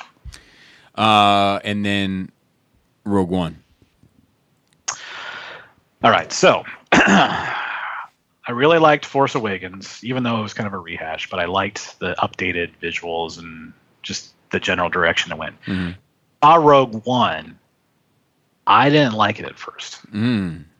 and I was kind of like, "This is kind of a disjointed. The timing's off. It's kind of weird." Gort's not crazy I, uh, about Rogue One either.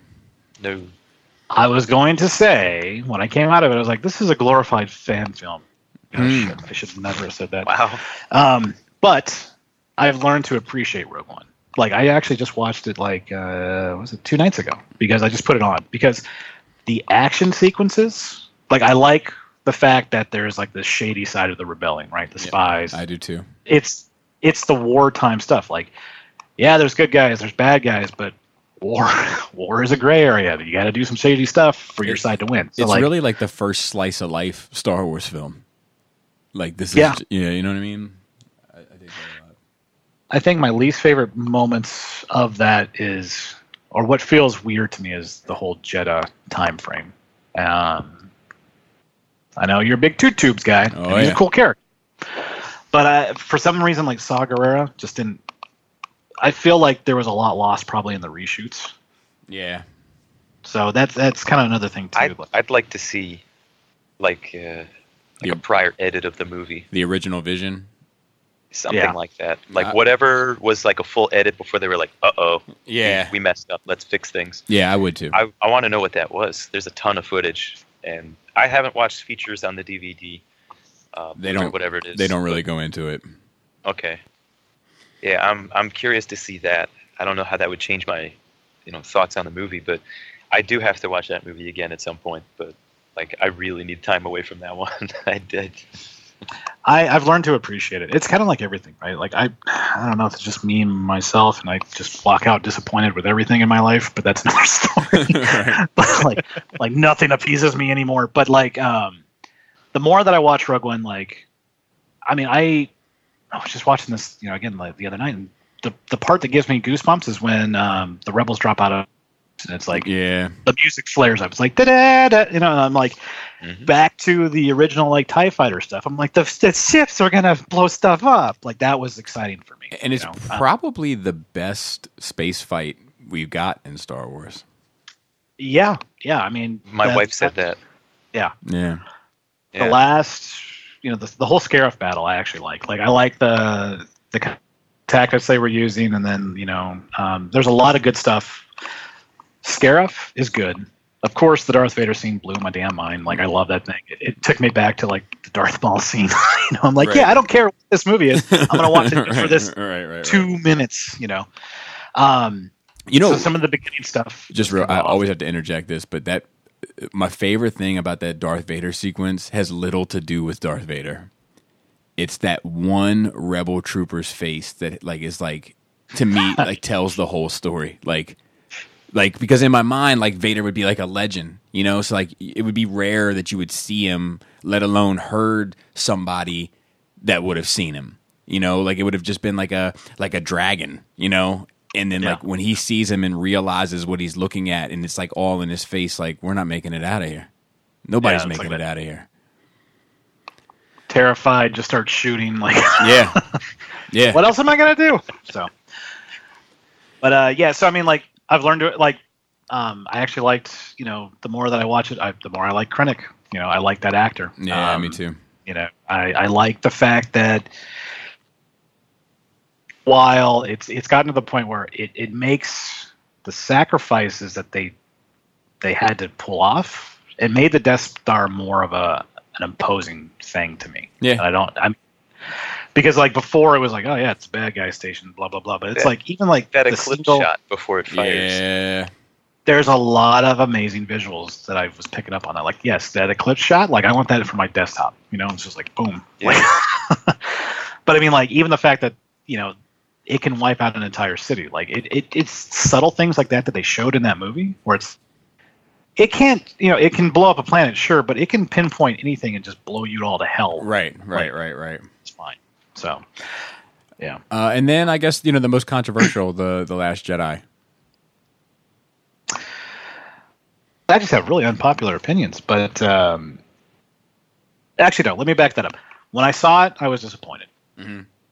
But again, I was kind of like I had that moment where I was like, "Am I just reliving like the prequel stuff where I thought the story was going to go a certain way, and I'm disappointed it didn't live up to what was in my head?" And then I got, I watched it again because I was like, I think I'm at that point in my life where I have to see stuff twice just to make sure that I got everything. Um, and I love it. I actually, I absolutely love it. Like the Last Jedi, like Luke was never one of my favorite characters at all. Same. Was you know, I'm not. Anytime there's a character, do I'm the hero. Like I'm out Yeah, because I'm like the Cyclops Cyclops syndrome. Cyclops, you know, Superman to an extent. Like I just the the all American goody two shoes. Like I appreciate it. It's not me. Um, so when Luke, the whole theme of like the Last Jedi and like you know people buying into this legend and then being disappointed by the man, like I love that because I'm like that is real shit to me. Yeah, like that yeah. is like that's my real life. Like you know, um, you know that's something that I even like what he was talking about, like you know, um, just the hubris and everybody believing like you know the Jedi and the Sith. Like it doesn't matter because the what like all that kind of stuff. Like to me, really resonated after I kind of got off after out of my initial shock. Right. Uh, and then Solo or Soilo. You soy boy. Sweet. Uh, I was. sorry, I just find I uh, just find all of that to be super obnoxious. You do. I um. Uh, again, it's kind of one of those things. Like, I, I the more I watch it, the more I appreciate it. Um, I thought it was fine to begin with. Yeah. Um, I kind of like agree with you. Like, using that trailer set that tone for me, yeah. and that kind of like western, like you know, Yeah. the bar like and i was kind of expecting more of that um so i think the, the guy did a good job i think that it, oh, at the end of the day it was a fine product right like there's a few things that was wrong but you know uh, the kessel run was a little bit of a disappointment but um You know something? You called it a product. And if it was more of a movie and less of a product, I think everybody would like it more. yeah I agree with that. I agree with Yeah. that. I and I like that movie too, but it, it could be better. But but I also think that that movie that is the worst Star Wars rollout we've ever seen. uh, yeah because that was Roll terrible exactly Yeah, like it- it, it was it was horrendous. I mean, like I remember having, like telling people that it was out and people not knowing. I remember telling people that it was a Star Wars movie and people not knowing. Like it was it was horribly marketed. Horribly. And to have all that money invested in it, I just think is a huge error. They should have just like they should have just treated that movie like like it was Tootsie. That's going to be my my uh, reference for this for this one. But like like you know, just giving you plenty of trailers, giving you plenty of information. Just like look, this is just we're just having fun on this one. Like Yeah. we don't need to hide anything. You know how his story turns out. You know, like I don't know. I don't think it advanced the character for me. Like I didn't like come Yeah. out of it with a better appreciation of Han. You know, because I, I mean I always loved Han. Right, like it's Right. just you know he's I think it he's the- advanced everybody but Han. Yeah, yeah, I think that's fair too. Yeah. you know, I mean like Lando, you kind of get a, a lot more. You know, like Yeah. I I like Lando in that movie. Um, yeah. Han is uh, Han is like an element of Star Wars that I don't feel like Star Wars has ever really gotten back again. And it's like there's something about having this character around in this universe to constantly tell you that this whole idea is stupid that makes it better.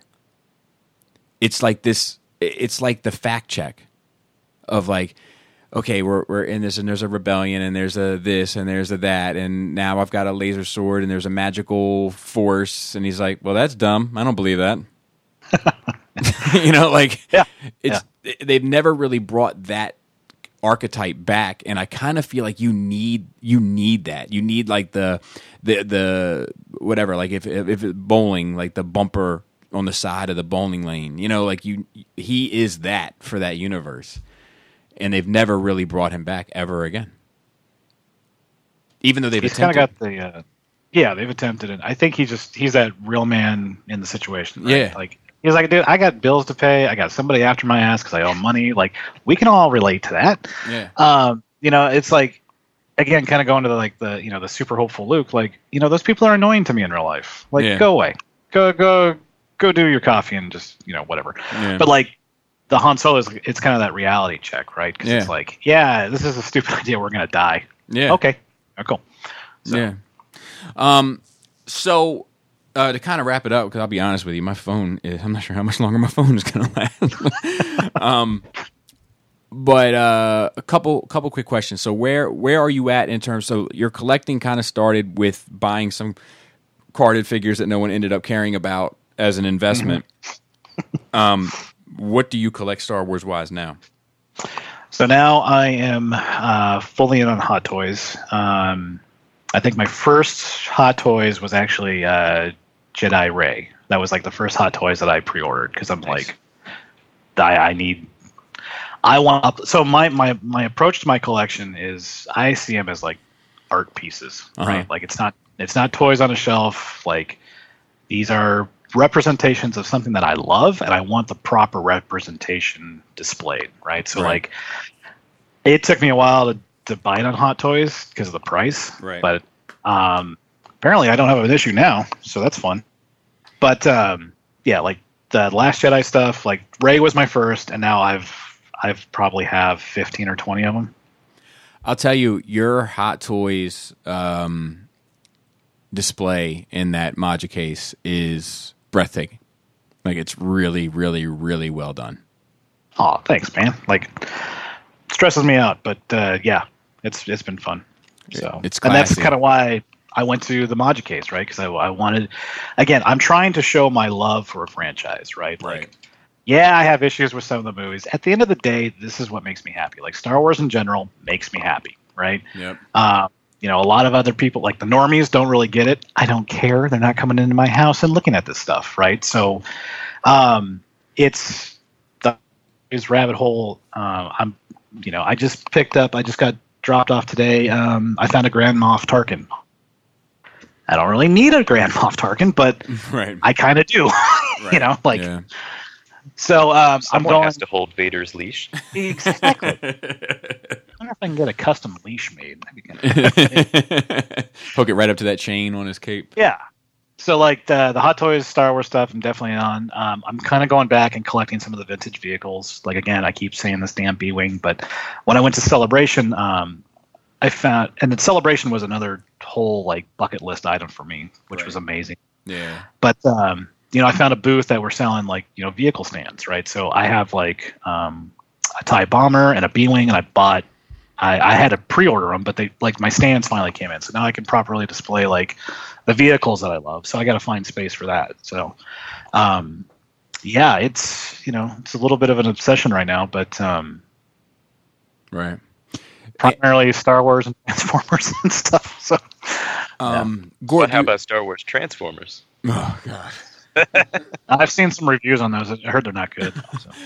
G- Gort, do you have any? Uh, do you have a? que- I I know what cl- question I want to close with. Do you have any on your side that you want to ask before we start wrapping this up? Uh, let me see here. Well, the Hot Toys, when you've been picking them up, you picked up Rey first. Um, do you have a mix of just all the eras, or what, what exactly do you have? Uh, mix of the eras. So um, I, c- I actually, so I started on Black Series to start, right? Because that was my first representation of characters, and then um, I got into Figuarts because I'm like, oh my god, these are amazing, right? And then from Figuarts, I jumped to Hot Toys, which I probably should have just saved all my money and just went to straight to Hot Toys. But hey, it's a journey.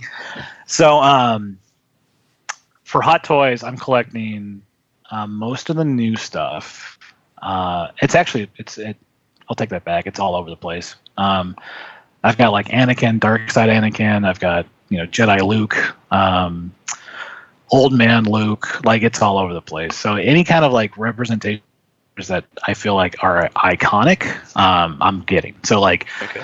Return of the Jedi Luke, gotta have. Um, Last Jedi Luke, I gotta have because that's what, you know, that was the Luke that made the most impact to me. Um, I've got Empire Leia because that's my favorite representation of Leia, and then after after Carrie Fisher passing and watching the Episode Nine trailer at Celebration, I had to run out and get uh, Last Jedi Leia because that was like when I heard the Leia theme in the Episode Nine trailer, I'm like, I need it. I need it. So now I've I've kind of got it set up to where I'm almost doing like before and afters. So I've got Yeah. like um, I, I just I know I know these feels. I got to Yeah. just yeah, because it's like right now I'm looking at it and I've got you know Empire Leia and then right next to her is Last Jedi Leia, like the ev- evolution of the character. Yeah, so that's cool. uh, so um, as long as nobody figures out how much these actually cost, I think I can keep doing this. So there was a uh, there was a question I wanted to ask you, and it just slipped my mind. I think, but um, oh, I know what it was. That uh, that piano of Leia's theme at the end of Last Jedi, like cancel Christmas for me. Like I'm I'm a baby. I'm no good. Like when it comes up, Yeah. like in memory of our princess Carrie Fisher, and that piano plays, um, I am I am utterly worthless. who the hell's cutting onions in this theater? What's going on here? like I can keep my composure, but I feel like I'm like a house of cards. Like if anyone were to poke me, I'm just like my mother never loved me. You know, like I'd just be a complete train wreck. Um, let me see. What I, I I know I wanted to kind of run some some like rapid fire past you. All right, Favorite Star Wars character. Boba Fett. Favorite Jedi. Say Obi Wan. Favorite Sith. Oh man, uh, so many issues. Uh, we'll just go Vader. Uh, okay. And I'll just throw this one in there. I'm not sure. Favorite Force user in general. So I guess it either would be someone. It could be you know from a video game or whatever. It doesn't have to be a Jedi or a Sith, or it could make you. It could force your arm into say who you like better, Obi Wan or, or, uh, or Vader. I was gonna go more obscure, but so okay, so I'm gonna say um, favorite Force user as of right now is the Sith Emperor from the Old Republic video game. Okay. Um, and that's kind of a stretch. The way that they've set up for anybody who doesn't know, that's the the the Old Republic MMO that came out a few years ago, right? So The the, stories and that, yeah. So it's like you know, it's kind of like World of Warcraft, but the individual character stories are amazing because each class has its own like story, right? So Did there's like a, play every single? Did you play all eight? yeah, yeah. So um, some of those stories are probably some of the best Star Wars stories I've actually experienced. Um, throughout that game, I really got into like uh, the Sith, Sith Emperor. Um, I forget his. I can't say his actual name, but um, the the way that they introduced his powers and kind of like the, the ultimate villain, like that is my favorite for right now. nice. Um, favorite Star Wars movie. Empire. Least favorite. Ah. I'm gonna say because of the, the the disappointment, I'm gonna say Revenge of the Sith. Fair enough. And people can send me hate mail. no, I think it'll be all right. We'll supply his address in the. Uh, comment. So the last uh, question, unless you got I think I anything, just got uninvited to something. unless you got anything else, Gort, you got anything else? Uh, yeah, I, I want to ask all kinds of old Republic questions, but that's a it's a big can of worms. Yeah, and maybe we can Ask revisit it. one. Ask one. Yeah, ask one. One. What? Okay, out of all the eight storylines there for the classes, which one was your favorite and least favorite? Uh, I like the Sith Inquisitor for my favorite. Um, Yes. I- that was cool. Um, and that kind of ties into the whole Emperor. Why I like, uh, was it Vitiate or whatever his name is? Um, the least favorite was the Jedi Consular. I thought that was boring as hell. so, so I take it you played. Yes, Okay, cool. Um, I, I didn't finish all the classes. I, I started all of them, but some, the consular, not being very interesting. No, I was like, oh, we're gonna go cure a virus. That's that's that's. So let's just play through this and chuck through it. The Imperial Agent was a good one. Sorry, sorry. My kid No just got home, and I was making sure it was my kid, not a stranger. I was like, "Is that your favorite character? What are you doing?" yeah, we're kind of, kind of, sort of. Sorry, sorry. Forgive me. We're past those questions. no. Um, yeah, the Imperial Agent was amazing, and then of course, like because of the whole Mandalorian thing, the the Bounty Hunter was good. So Bounty Hunter was the first one I played, but that was in beta. When the game went live, I went full Inquisitor. That was amazing. yeah, that's that was, and then uh, it's like all the Empire ones were great, and even the the Jedi one was pretty cool. Um, that ties into the Emperor. Yeah, which was kind of I didn't. The reason why I didn't like that one is 'cause it's like you you beat the emperor, and I'm like, well, you just beat the game. That's stupid. So Kinda. Yeah, What what makes that uh, class also a lot more interesting is the Darth Revan book. oh yeah, I didn't get into Big the big Revan. tie-in. Yeah. I do like the fact that they tied in the Force Ghost with the the Jedi. Was it Guardian? Uh, yeah. yeah. Okay, so that the whole like Force Ghost thing, like it was very. The Jedi Guardian was the most Star Wars like story of the movies to me. So that was kind of good. But the Sith Inquisitor, that was just fun to be evil. so Hmm. Yeah, I really like the uh, the Trooper. Like you just the revenge story. yeah, Trooper was good too. So uh, and then Bobby, if you don't, I mean, throughout the story you can choose light or dark. You know, you see your decisions. So it's kind of funny because it's like you know, I try to play it as I would normally, like for my bounty hunter. I'm like, yeah, let's.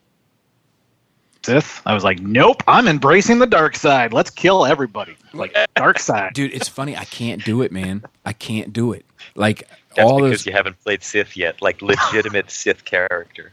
Yeah, like whenever I played Knights of the Old Republic, like I could never. I mean, sometimes I ended up making dark side decisions, but it was it was by accident. You know, I thought I was doing the right thing, Oh, but like Yeah, I could yeah. I could never like when you know it's like, dude, I could slaughter this entire town right now, and I'm getting way you know big dark side points, but I'm like I couldn't do it. But man, I have kids playing. I'm not doing this.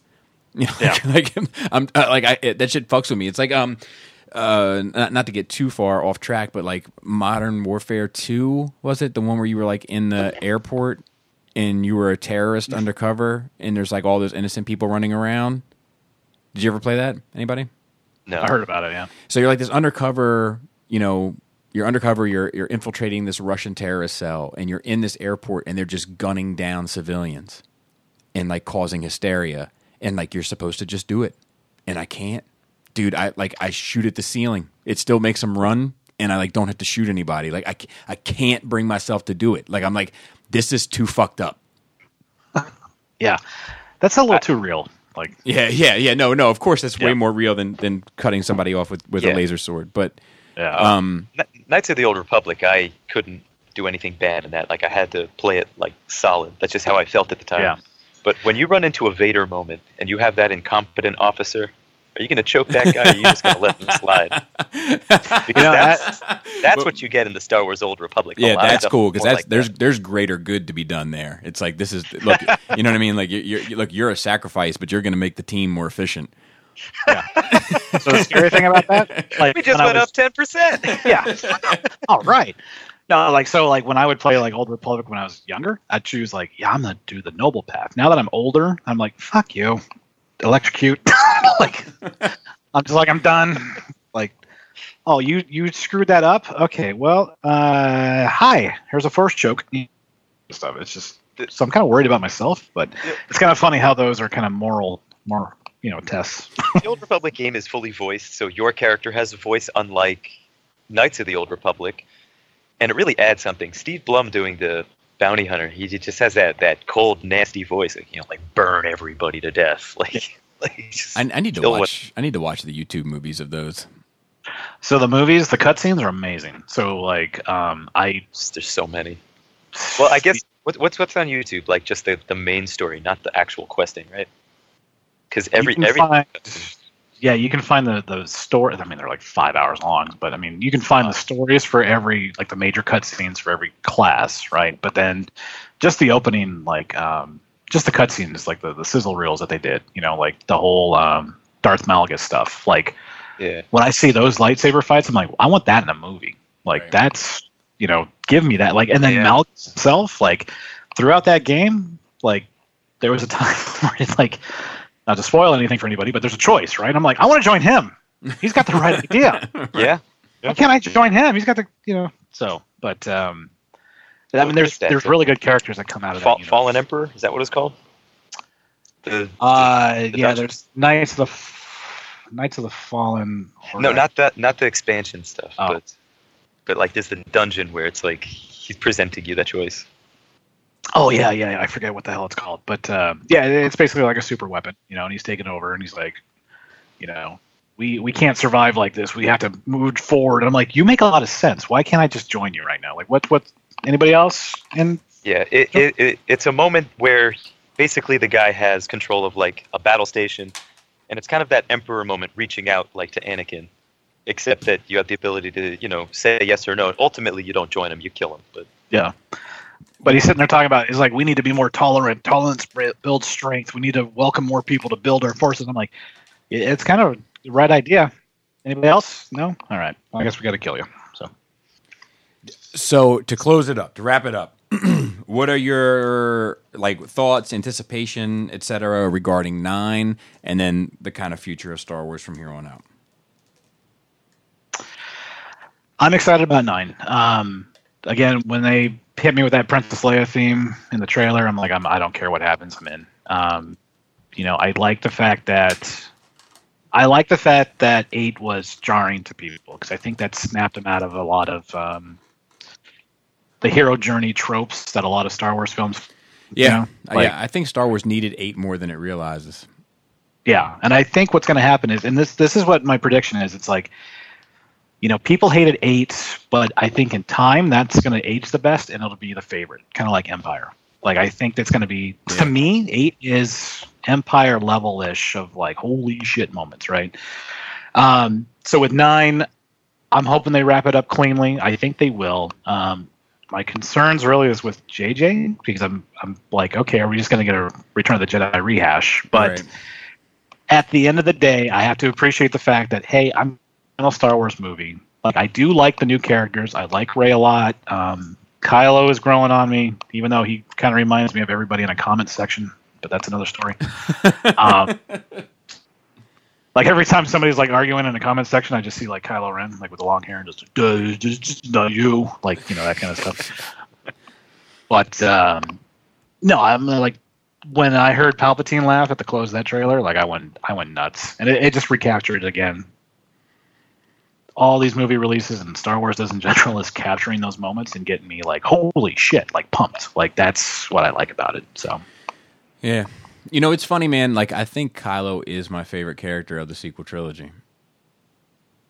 Like, uh, you know, aside from characters that I already loved. Do you know what I mean? Like, yeah, yeah, I think there's just a lot of depth and potential for depth with him that I, I see kind of more blatant on the surface that I feel like the other ones you kind of got to dig a bit more for. Like I feel like Finn, Yeah. I feel like Finn we've kind of seen we kind of seen the beginning and the end of Finn. Like we his story's done. I feel yeah, like yeah. Poe, I feel like there's more to uncover. I don't know if they will. And uh, Rey, I feel like there's probably more to uncover, but it doesn't seem like there's just like this. Like Rey seems like you know you had to go through your parents' closet, you had to go through the shoebox. In the shoebox was a, a gift bag, and if you look in the gift bag, you'll find the gift.